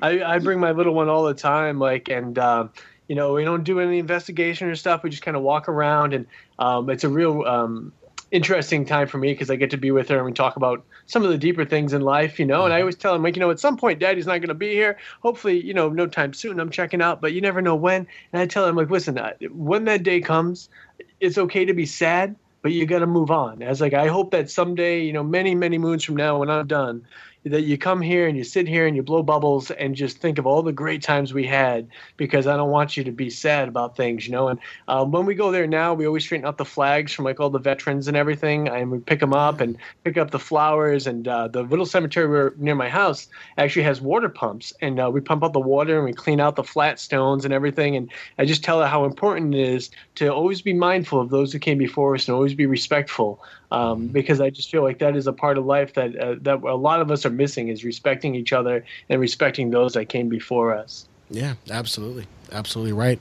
Wise words. And I like that, that you're incorporating your child in, in, in some of the things that you love to do and taking the moment to actually talk. Because, man, it is tough in this day and age to just take a moment to just sit down and say, How was your day? you know what I yeah, mean? Right. for sure, man. It's it's weird too. Like I have this whole uh, no tech at the table thing for dinner time, you know, because I don't want her to come home from school, me to come home late from work, and uh, you know, me to sit there on Twitter and her to sit there, you know, playing video games on the phone. It's like this is the time we get to reunite with each other. We get to talk to each other. It's so important to me. Being out of all the things I do, um, being a father is the most important part of my life, and I always. I remember being a kid and like people like, oh, what do you want to be when you grow up? This, that, and the other. And like outside of the starting quarterback for the Miami Dolphins or a NASCAR driver, I never really gave a damn what I wanted to do. Like it, to me, it was just a, a means, you know. Like I got to pay bills, okay, so I got to do something. So we find something I don't hate because I think that's important. A lot of people just do jobs they hate because they they just acquiesce to the storm. They're too afraid to move on. They're too lazy to work for something else. But um, for me, I always just I always foresaw myself as someone who was going to have a family, and I think that's the most important thing uh, in my life is is raise my daughter. And I remember being petrified of, uh, as much as I was excited, petrified of having a child. I remember on on uh, when I was on Ghost Hunters International and the little one was just being born, I would read all these books. You know, all the all the paranormal books get replaced about parenting books and everything. And yep.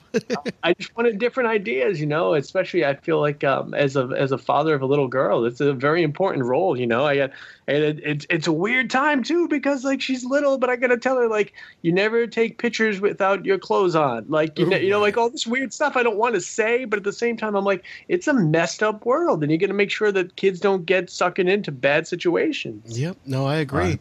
I agree. You know, as well, the uh, JC was saying as well. She said her son has A- ADHD and processing deficit disorder, but when he watches Ghost Hunters, he's focused. And the same thing when he's doing their walks in, in the cemetery. Cool. So that's a really great way. That- That's that- awesome. You've actually brought two people. To, you've brought a, a mother and her son closer together and allowed them to share a moment, man. That's something to be proud of. That really is nice, man. You know, and uh, I, I don't know if it's uh, with the show, if maybe it's because it's a lot of it's quiet. There's not a lot of distraction because we're trying to do our thing too. But um, but that's that's great, man. That's that's really nice to hear. Awesome. Uh, George Aguilar had another question. He his is strangely on topic. He says, "Have you ever have you ever thought about investigating Cuba?" Um, yeah, you know, now that uh, that everything's been lifted and we can travel and such, uh, it would be really cool. It'd be a very cool place to go. It'd be a beautiful country to see um, as well. Uh, I don't have any plans to do any international investigation anytime soon, but um, but that would be a wonderful location to go and uh, and check out and uh, be you know maybe amongst one of the first um, American uh, teams or groups to go over there and do it. No kidding, right? That'd be amazing. To yeah, be, that'd have be a chance to go out there and just take a look at it. I would Yeah. love to do that. Uh, But you know, uh, with the assumption, and I'm sorry to interrupt, but with the assumption that they may not have seen the shows and be, you know, as fully aware of the evolution of this field as they are, I, I mean, can you imagine what the the the uh, population would be like upon first hearing that ghost hunters were coming to their country? I know, right? it might be a mixed bag, man, for sure. You know, um, it's uh, even when we traveled to some of the countries we went to. Like I remember being, I remember being in, um, I believe believe it was Prague. Yeah, I was in Prague. I remember being in the Times Square, waiting for the uh, the town square, waiting for the. Uh, they have an old medieval clock that's beautiful, and uh, waiting for this thing to go off. And uh, they have all the saints. They have this little little skeleton of death that rings the bell at the top of the hour, and then up top, all these wooden saints like go around. It's really something beautiful to wow. see my favorite memories. And as I'm waiting for that, this woman comes up to me from Germany, and she's like, "I love Ghost Hunters." it's like so bizarre, you know. um, it was really really cool. And then I remember being in France. Conversely, I remember being in France and doing the uh, investigation of the catacombs, and our tour guide leading off with, "I don't believe in what you do." I'm like, okay. Thanks for having leave us. It to the, Good thing is yeah, that a leave it to the reality check. Yeah, yeah. No, kid, no kidding, no kidding. That'd be really I'll, cool. I'll tell you one of the things I really found interesting. I, when I was in high school, um, and like senior year, you could take electives, and I took uh, death and dying and um, uh, took sociology. And to be able to travel internationally, I think I went somewhere around 27 countries total on six of the seven continents.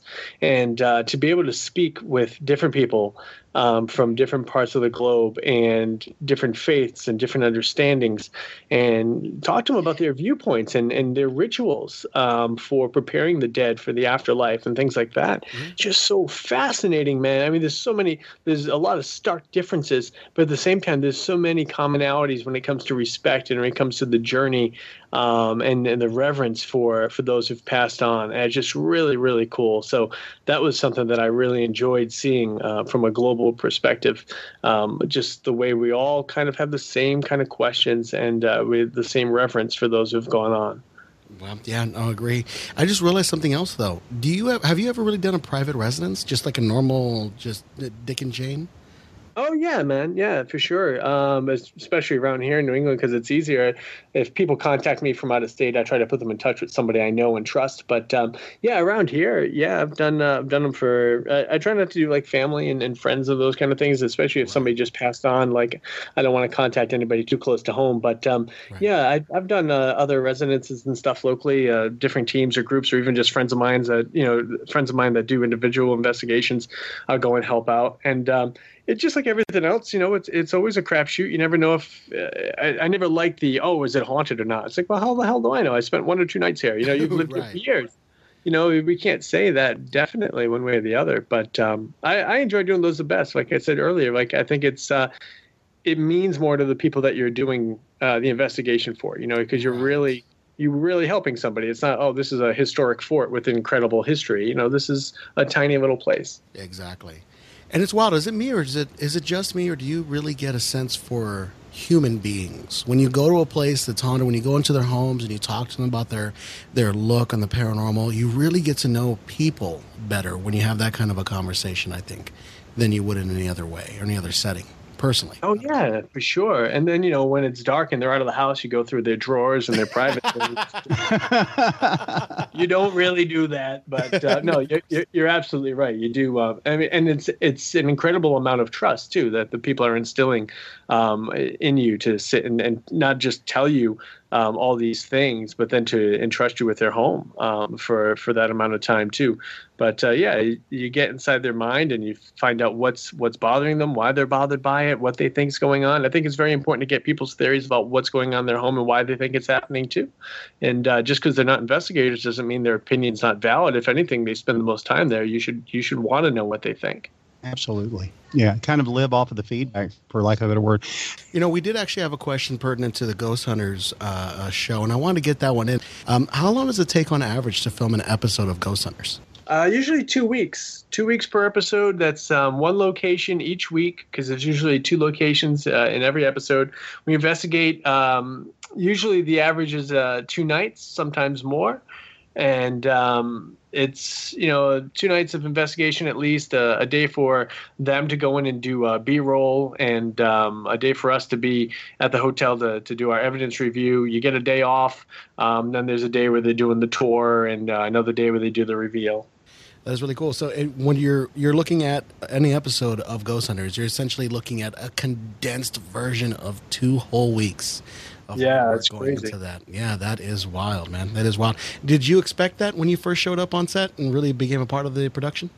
Um, well, I knew it would take you know a lot longer than what the show looks like, just because you know, working in news, I'd, I'd work an eight hour shift, and at the end of it, I'd had two one minute and 15 second packages to show for it. So my whole day came down to two and a half minutes of actual on air footage.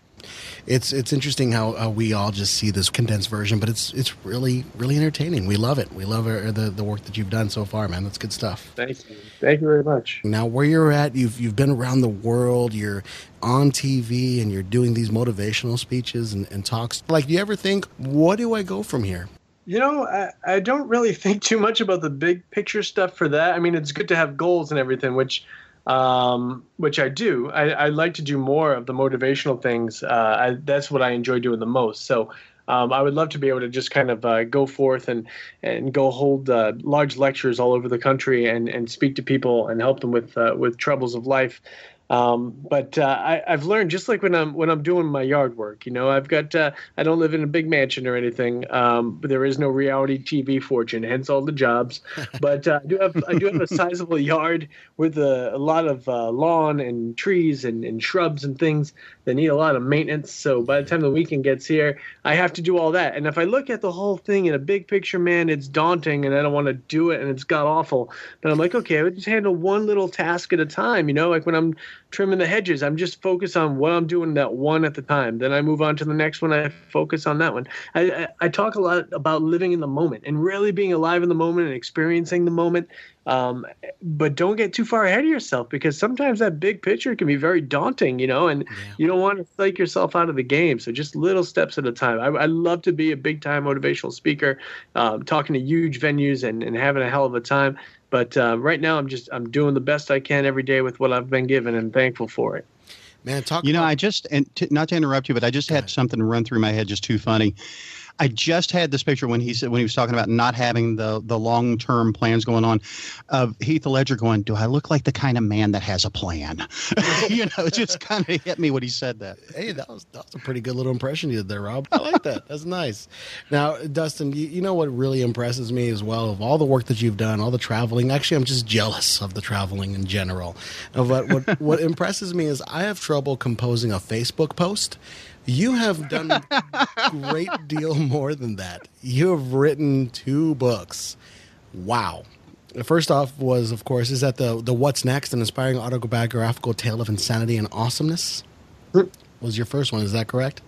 That was well. It's my first motivational book. I did two. Uh, I actually, it's my first solo book. Rather, I did two um, co-authored books with Barry previously. We did one called The Complete Approach, right. and then we did one called um, So My Home is Haunted to now what. But then, yeah, what's next was my first solo book that just came out last year. Man, really super proud of it.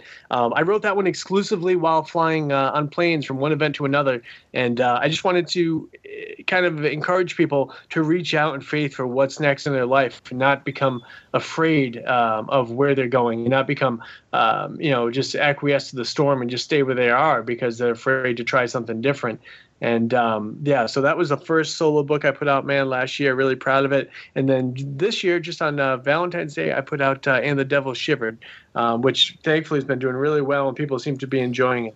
Yeah, I mean, all the reviews for uh, the first What's Next, an inspiring autobiographical tale of insanity and awesomeness. And I say that for two reasons. One, awesome title. Two, I just would just need to get that out there because everybody needs to take a look at this. From the looks of it, look at that. All these reviews on Amazon, and you have five stars out of five.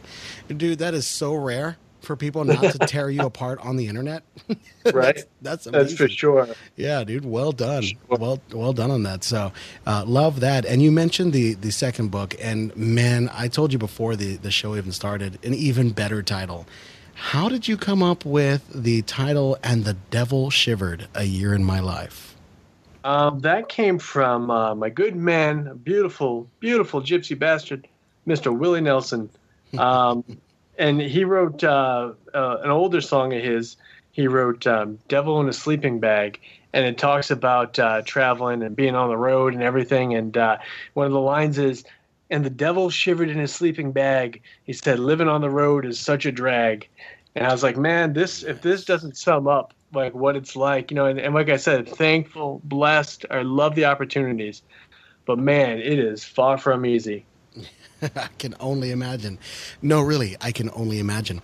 Uh, we act- to, to give you an idea as to the kind of reviews that have been there, and I'm not sure if you've actually read the reviews that you had on some of your books, but somebody put, and I love this, and God laughed. I read this book from cover to cover on a rainy Saturday. I enjoyed this unique look into Dustin's life and busy schedule.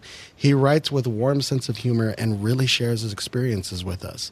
I cannot remember enjoying a book as much as I did this one. I highly recommend this book. So it looks like yet another book I'm going to have to add to my library, Rob. my library yeah, There you go. I appreciate it very much. Um, and you know, like I said, uh, the reviews and stuff. It's uh, really blessed to have some really good readers and very supportive people that uh, that enjoy my kind of nonsense. And I try to write it very conversational. Um, my hat goes off to uh, my very good friend and my editor, uh, Jessica Jewett, and um, she's down in Georgia. Real very smart girl, very good friend of mine. And uh, the reason I think uh, it works so well is that I write as I think. It's very stream of consciousness. It lacks punctuation quite a bit. I fancy myself to be like Emily Dickinson, but not nearly as, as famous. But um, she does a good job of of adding in the punctuation and not restructuring my sentences so that when I read it before it goes to final print, um, I don't feel like I'm reading somebody else's work. You know, it's still very much my own words, my own thought patterns and uh, she lectures me to high hell about run-on sentences, and uh, we go back and forth on it. But uh, in the end, um, you know, it's really nice because a lot of people that know me or have met me over the years tell me when they read the book they feel like they're just sitting there having a conversation with me. So, um, so that means a lot to me. And I, I try to pack a lot of motivation on these things. Um, you know, and they're all real life stories, and uh, and like I said in The Devil Shivered, it's every day of my life for a whole year. So you get uh, behind the scenes stuff, you get travel stuff, you get uh, a little bit of everything. But uh, I like to think there's a lot, of comedy in it, and a lot of people seem to enjoy it quite a bit. Wife says I'm not funny at all, but that's uh, I, I, think she just has seen the act for many years, so maybe right. thrown stay. But other yeah. people seem to like it. Yeah, it's a tough crowd. That is a very tough crowd. Right. Sometimes, yeah. whenever whenever they've been exposed to you for so long, that is funny though. No, very true. You know, I actually run all of our living paranormal posts through. Well, whenever I do one, I should say, through my girlfriend because punctuation is not my strong suit. Now, uh, Dustin, what inspired you to write this book? Did you just want to share? Did you just have to share this experiences that you had? Well, you know, I and trying to do a lot of the motivational stuff and people writing me different questions and everything. Um, a lot of times one of the first answers I'll get, you know, when I try to offer a suggestion is, oh, well, if it was just that easy. And it came to my attention that apparently uh, people think that, you know, I, have got some very easy life where you're like, oh, well, you're on TV, so everything's easy. And it's like, no, it's, it's a struggle, man. Things are very tough, you know. And I thought, well, um, if I document all these things, um, not only do people get you know the behind the scenes paranormal stuff that they want, but maybe they'll see like the difficulty that goes into all this stuff, and that right. um, you know it's it's not easy but if you want something bad enough and it's important enough to you you'll find a way and you'll make the sacrifices that you need to make to do it. And i also think it'd be really cool um, one of the personal reasons i wanted to write it was for my daughter. So when my daughter gets older she'll have this whole chronicle of her dad's thoughts and, and inner workings and crazy ideas for a whole year. And um, you know our family vacations are in there all these different different things um, which you know it's just I think it would be cool, like in 30 or 40 years from now, for her to be able to look at and, and read. Yeah, you know, I agree, man. Rob, do you ever think about that whenever you're do, we're doing our shows and we're talking, we're expressing our views? Do you ever think about your children to, later on, or even grandchildren listening to this later down the road? Uh, not until now, and yeah, that might not be the uh, might not be the absolute best of an impression of me. I might have to add to that. So, well, that's awesome. You know, that's the other thing, Dustin. Are you happy that you record the show and that it's not live? um, yeah, I mean, honestly, I think I do great in a live uh, venue. You, personally, you do I, right now. Wish, You're doing amazing, by the yeah, way. Yeah, thank you. I, oh, now, wait a minute. Hold up, Jason. You you do right now like he wouldn't with anybody else. Do you really think we're that important that we're he's bringing out the best just for poor little us? I mean, come no, on. No, what I'm saying is, in spite of us, he's doing really well right well, now. Well, in spite of us, okay, I, I, can work with that. One. Well, you have to work with good people for sure, but um, no, I kind of feel like it was. I mean, obviously, it'd be a little bit. Uh, the investigation may not be as intriguing uh, if it was live as we discussed. There's a lot of sitting around and being quiet, as you guys know. But um, but they wouldn't be able to edit all my crazy happy nonsense out of it. So I'd, I would feel like I had a, a captive audience. I'd quite enjoy it. But you know what do you you know I'm, I'm kind of and you you've kind of figured out how my uh, my my thought process goes. I'm all over the place. Um, what has been the hardest part about working you know just in front of the camera besides missing the family, missing the time at home, et cetera, et cetera? What what has been the most difficult part of that for you to overcome? Um, yeah, you know, like you said, I mean, really the most difficult part was being away from family and everything. But um, there's a a great song that uh, David Allan Coe wrote, and uh, old country song uh, called "Spotlights." And um, he says uh, in the song, he says, "Somebody shoot out that spotlight. Spotlights ain't nothing but jive."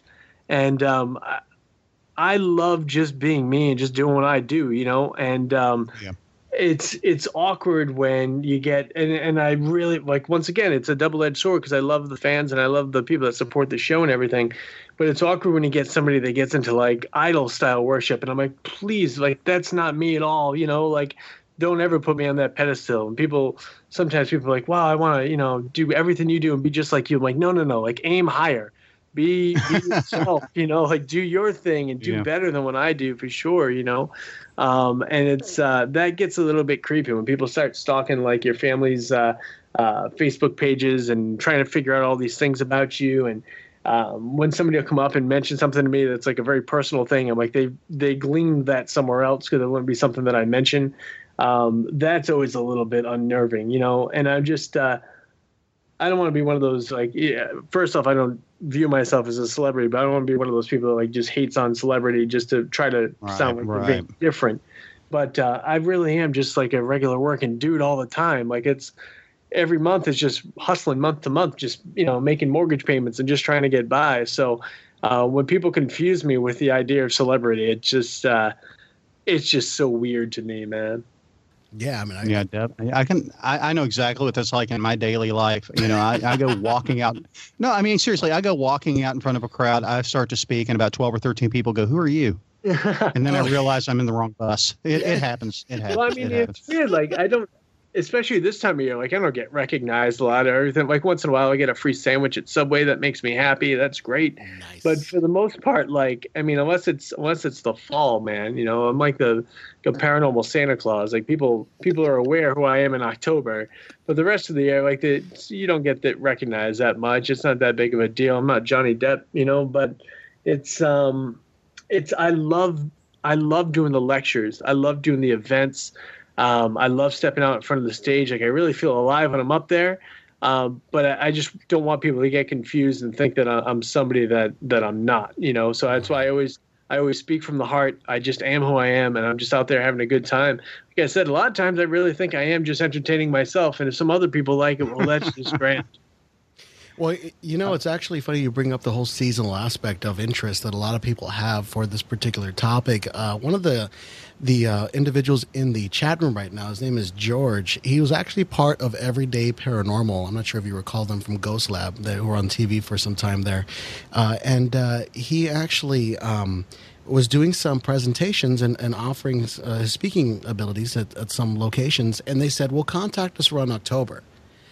And his right. initial initial reaction that he was telling me about, and I hope he doesn't get mad at me for sharing this conversation that we had, was, "Well, interest is all year round. You know, I'm I do this year round. I'm a part. This is part of what I do all the time. It doesn't just happen in October. Does that ever frustrate you that people are just interested only in October? Does that does that ever bother you? No, man. As long as the check clears, it's cool. I just wish Don't October take one from Jason. Like, I wish October had 131 days. That'd be great. yeah, um, that'd be awesome. Yeah, no kidding. Yeah.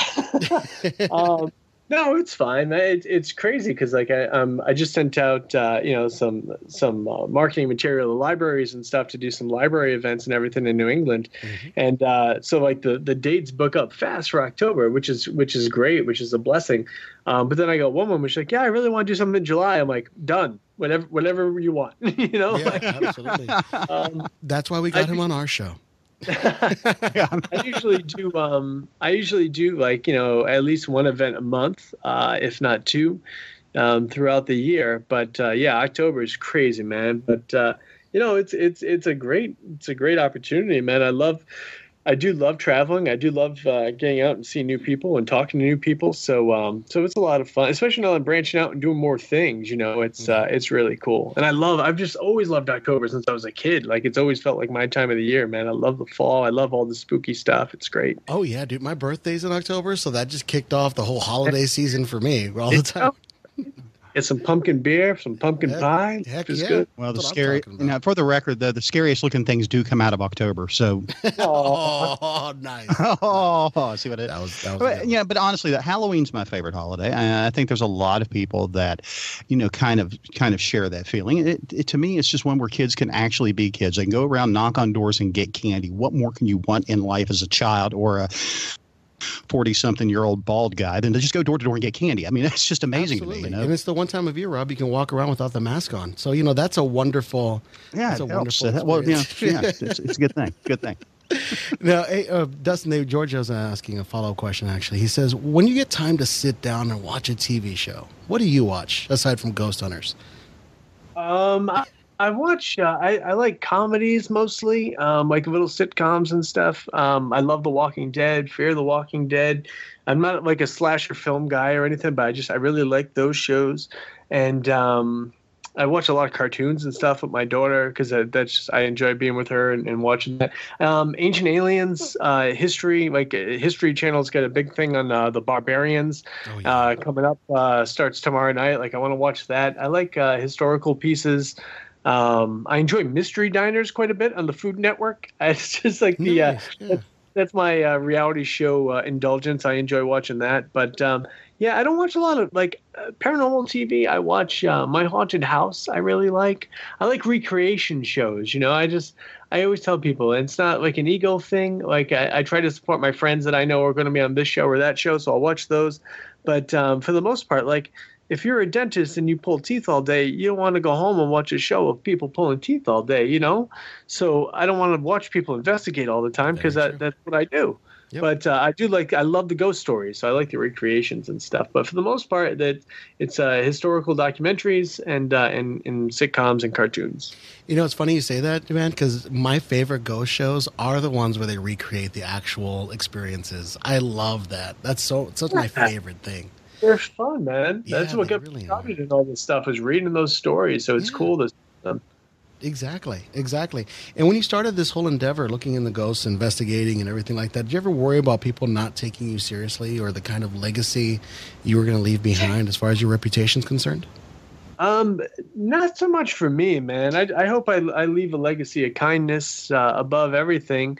Um, I don't really mind for me. I, I worry in relation to like my daughter. Like I don't want, you know, uh, I know at some point, you know, someone's going to say, oh, everything your, your dad does is fake. Ghosts aren't real, this and that. And I've already kind of prepped her for that. Right. And I just let her know, like, listen, not everybody believes in, you know, everything. Not everybody uh, agrees with everything, you know, so you got to know what what's real in your life and what your experience have taught you and, and told you you know so other people may not know that and they only know what maybe their parents have told them and maybe their parents don't want them to be afraid of things. So but that Right. being said she comes she loves like um, when we're sitting around like if i'm back here because now i fly out i do the investigations and i bring evidence home with me to review and i'll be sitting here doing it and she'll come and check it out with me. She likes to watch and listen. If i get an evp i let her listen to it.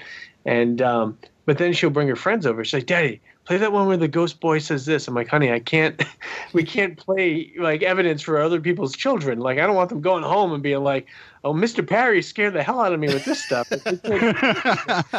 But on the other hand, they should have known better letting their children going over to a ghost hunter's house. I'm just saying. The same- Yeah, Well, yeah, there is that.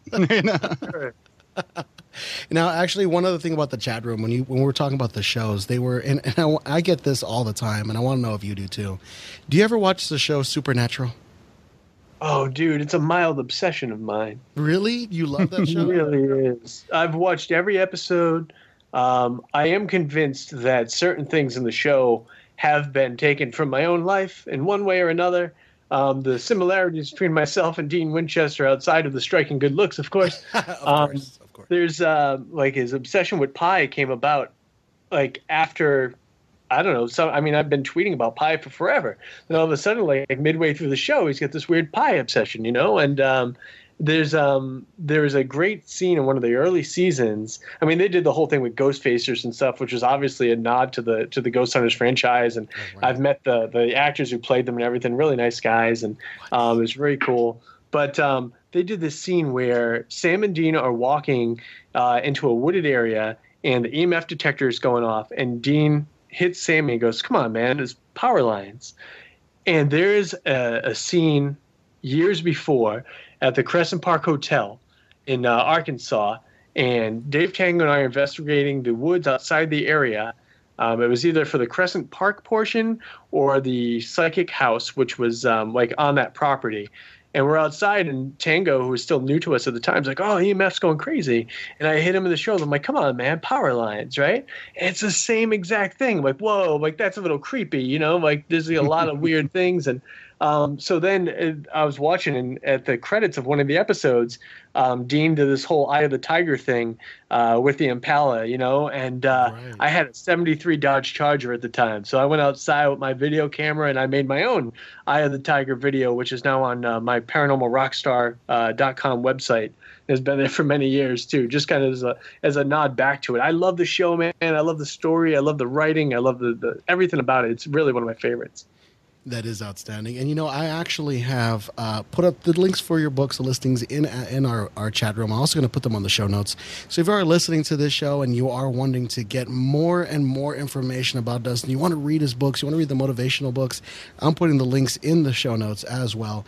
There's also going to be a link, and I'm, thank you so much for mentioning the website. I fell down as a professional, and I apologize, but definitely want to go uh, check out Dustin's site. Uh, he is the paranormal rock star, uh, and we definitely uh, love having him on. And, and Dustin, one of the few things that we like to check on and ask about with all of our oh sorry it's paranormalrockstar.com that's paranormal rockstar and you know dustin there's a lot of a lot of tools that you use out in the field and and, and i wanted to ask you this before we go because time is actually quickly approaching for the end but i wanted to touch base with you on this you've had a lot of tools in your hands come through over the years and, and, and you've had the opportunity to go to a lot of places to use them been blessed with those chances and i was wondering have any of those tools ever been a ouija board and how do you feel about those the ouija boards in general Um, yeah, man, the spirit boards are really um, interesting. I I have no problem with them. You know, like I remember doing events and people like, "Oh, TAPS says not to use Ouija boards," and you know, and it's like, well, listen, you know, but I don't have to agree to everything they say just because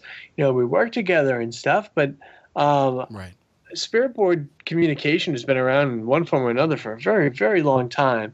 I don't believe that uh, Satan has a deal with Parker Brothers to open up a little door to hell. I love it. That is awesome. that was awesome A- Quote of the year. Quote of the year candidate right there, Jason. Mark this one down.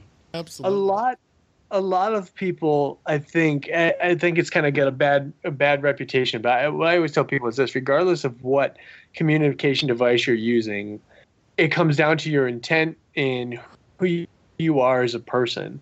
And i know that you know the ouija board's a little different. You get two people and you're using the planchette and your energy blah blah blah. But the same point if you're sitting there and you're asking a spirit to leave you an evp or to light up this device in your hand you're asking for communication you're asking something to come forth and interact with you and I feel like if you keep yourself, and this has been my my experience, if you keep yourself in a good place, um, spiritually and mentally and emotionally and physically, you really mitigate those chances of something bad happening to you. And I've I've been doing this now for the better part of 24 years, and I can say that thankfully I haven't had anything negative come across because of it.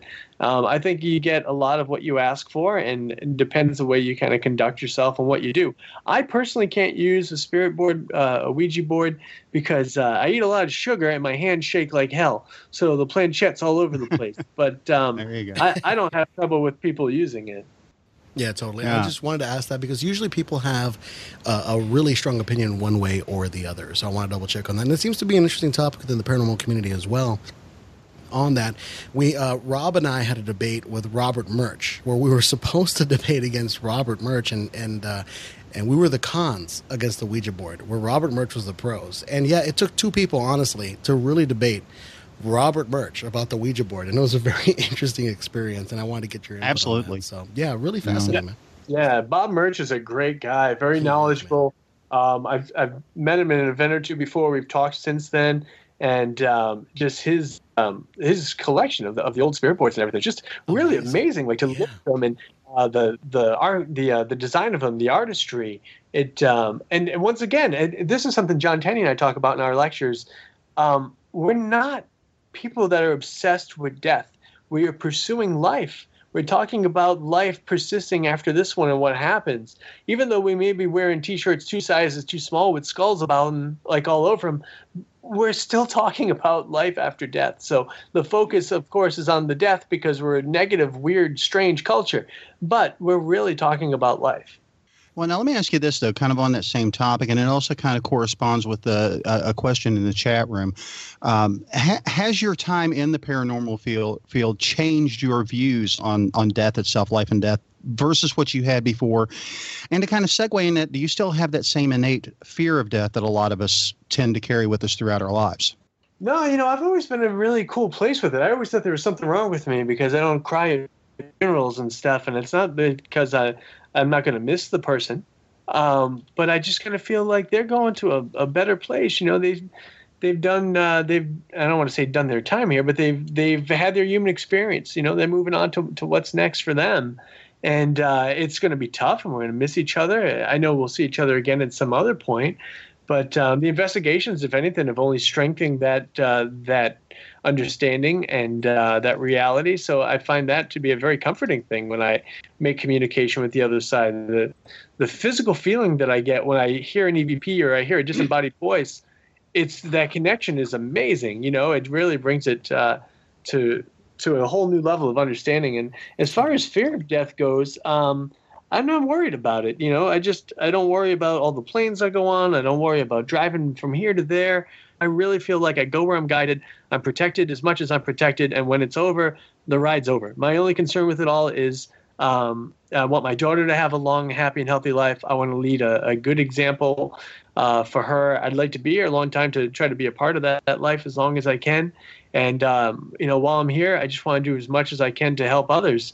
So um, I just hope I don't go out some kind of stupid way. You know, I, am kind of. I, I like to think I'm naturally a, a brave person. Like you know, no false bravado again here, no macho nonsense. But I really do try to help people, and so I kind of feel like if there was like some crazy situation, I would, you know, I, I, was trying to be a firefighter for a long time, but a long backstory, but uh, I had a little back injury, so I can't do that. But um, I naturally want to help people, and I kind of feel like there's two different ways things go down if you're trying to save somebody in some weird situation where shit's about to blow up. And it's either you go out as a hero and you sacrifice yourself and everybody's okay, or you kind of screw it up and everyone dies everywhere and you're like, that guy was just a chooch, you know? Like, you don't want to be that clown. yeah, that's very true. That is very true. You know what's crazy is whenever somebody asks me, like, are you worried about death or are you afraid of death? I actually heard a very, uh, I heard it put very well by Penn, by Penn Jillette when he was talking oh, yeah. about, uh, you know, I don't really worry about not being alive in 1880. So it's not really going to bother me when I'm not alive in 2080. Like it doesn't right. really bother me like that, that I wasn't alive then. So, you know, it's not that big of a deal. Just have fun with the life that you have now. Do your best, live it to the fullest, and live every day. That's the most important thing. So if I need an opening act for motivational speaking, I might look you up. we'll be glad to help. I will make you look fantastic by comparison. So by all means, just like we have tonight, I might add. Yeah, uh, no you guys have been great. This has been so much fun. I'm glad you enjoyed. Now, um, you know, of course, we're to that part of the show where it's uh, pretty much close to time to end the show, which I really wish we had a three-hour slot with a guest like you, Dustin. It's been amazing. What is in the uh, immediate future for you, Dustin? Any appearances you have going on, or just cool plans that you'd like to share with the people that follow you and our listeners as well?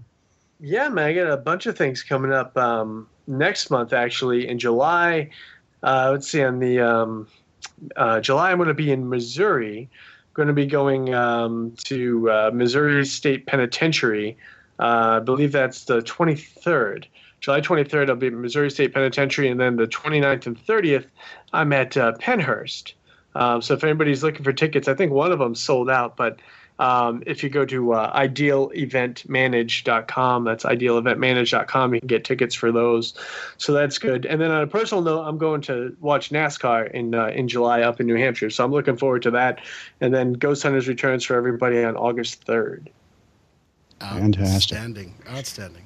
Uh, well, Dustin, hang on with us just for a couple of moments after we go off the air. We can get a quick wrap up and all of the happy stuff that we do behind the scenes. But in the meantime, Jason, um, I think this is definitely one for the books. If we had to pick our 115th show, I don't think we could have done a better job with the guest tonight. Man, my face hurts from laughing. I know. I've, I'm actually got a headache from laughing. It's been this has been a tremendous show, but I do want to thank the uh, wonderful and active chat room we've had tonight. Now, just a reminder, guys, uh, due to a real life scheduling conflict, we will not have a live show next week uh, when we're going to have just hopefully a whole lot more fun coming up. And we've got some great guests laying ahead as well. And I only hope that uh, they turn out as well as Dustin did for us tonight. In the meantime, for uh, Dustin Pari, for Jason Olivo, my name is Rob Henry. I want to wish you guys a fantastic night and an even better tomorrow. We'll see you in two weeks. Have a great one. Adios.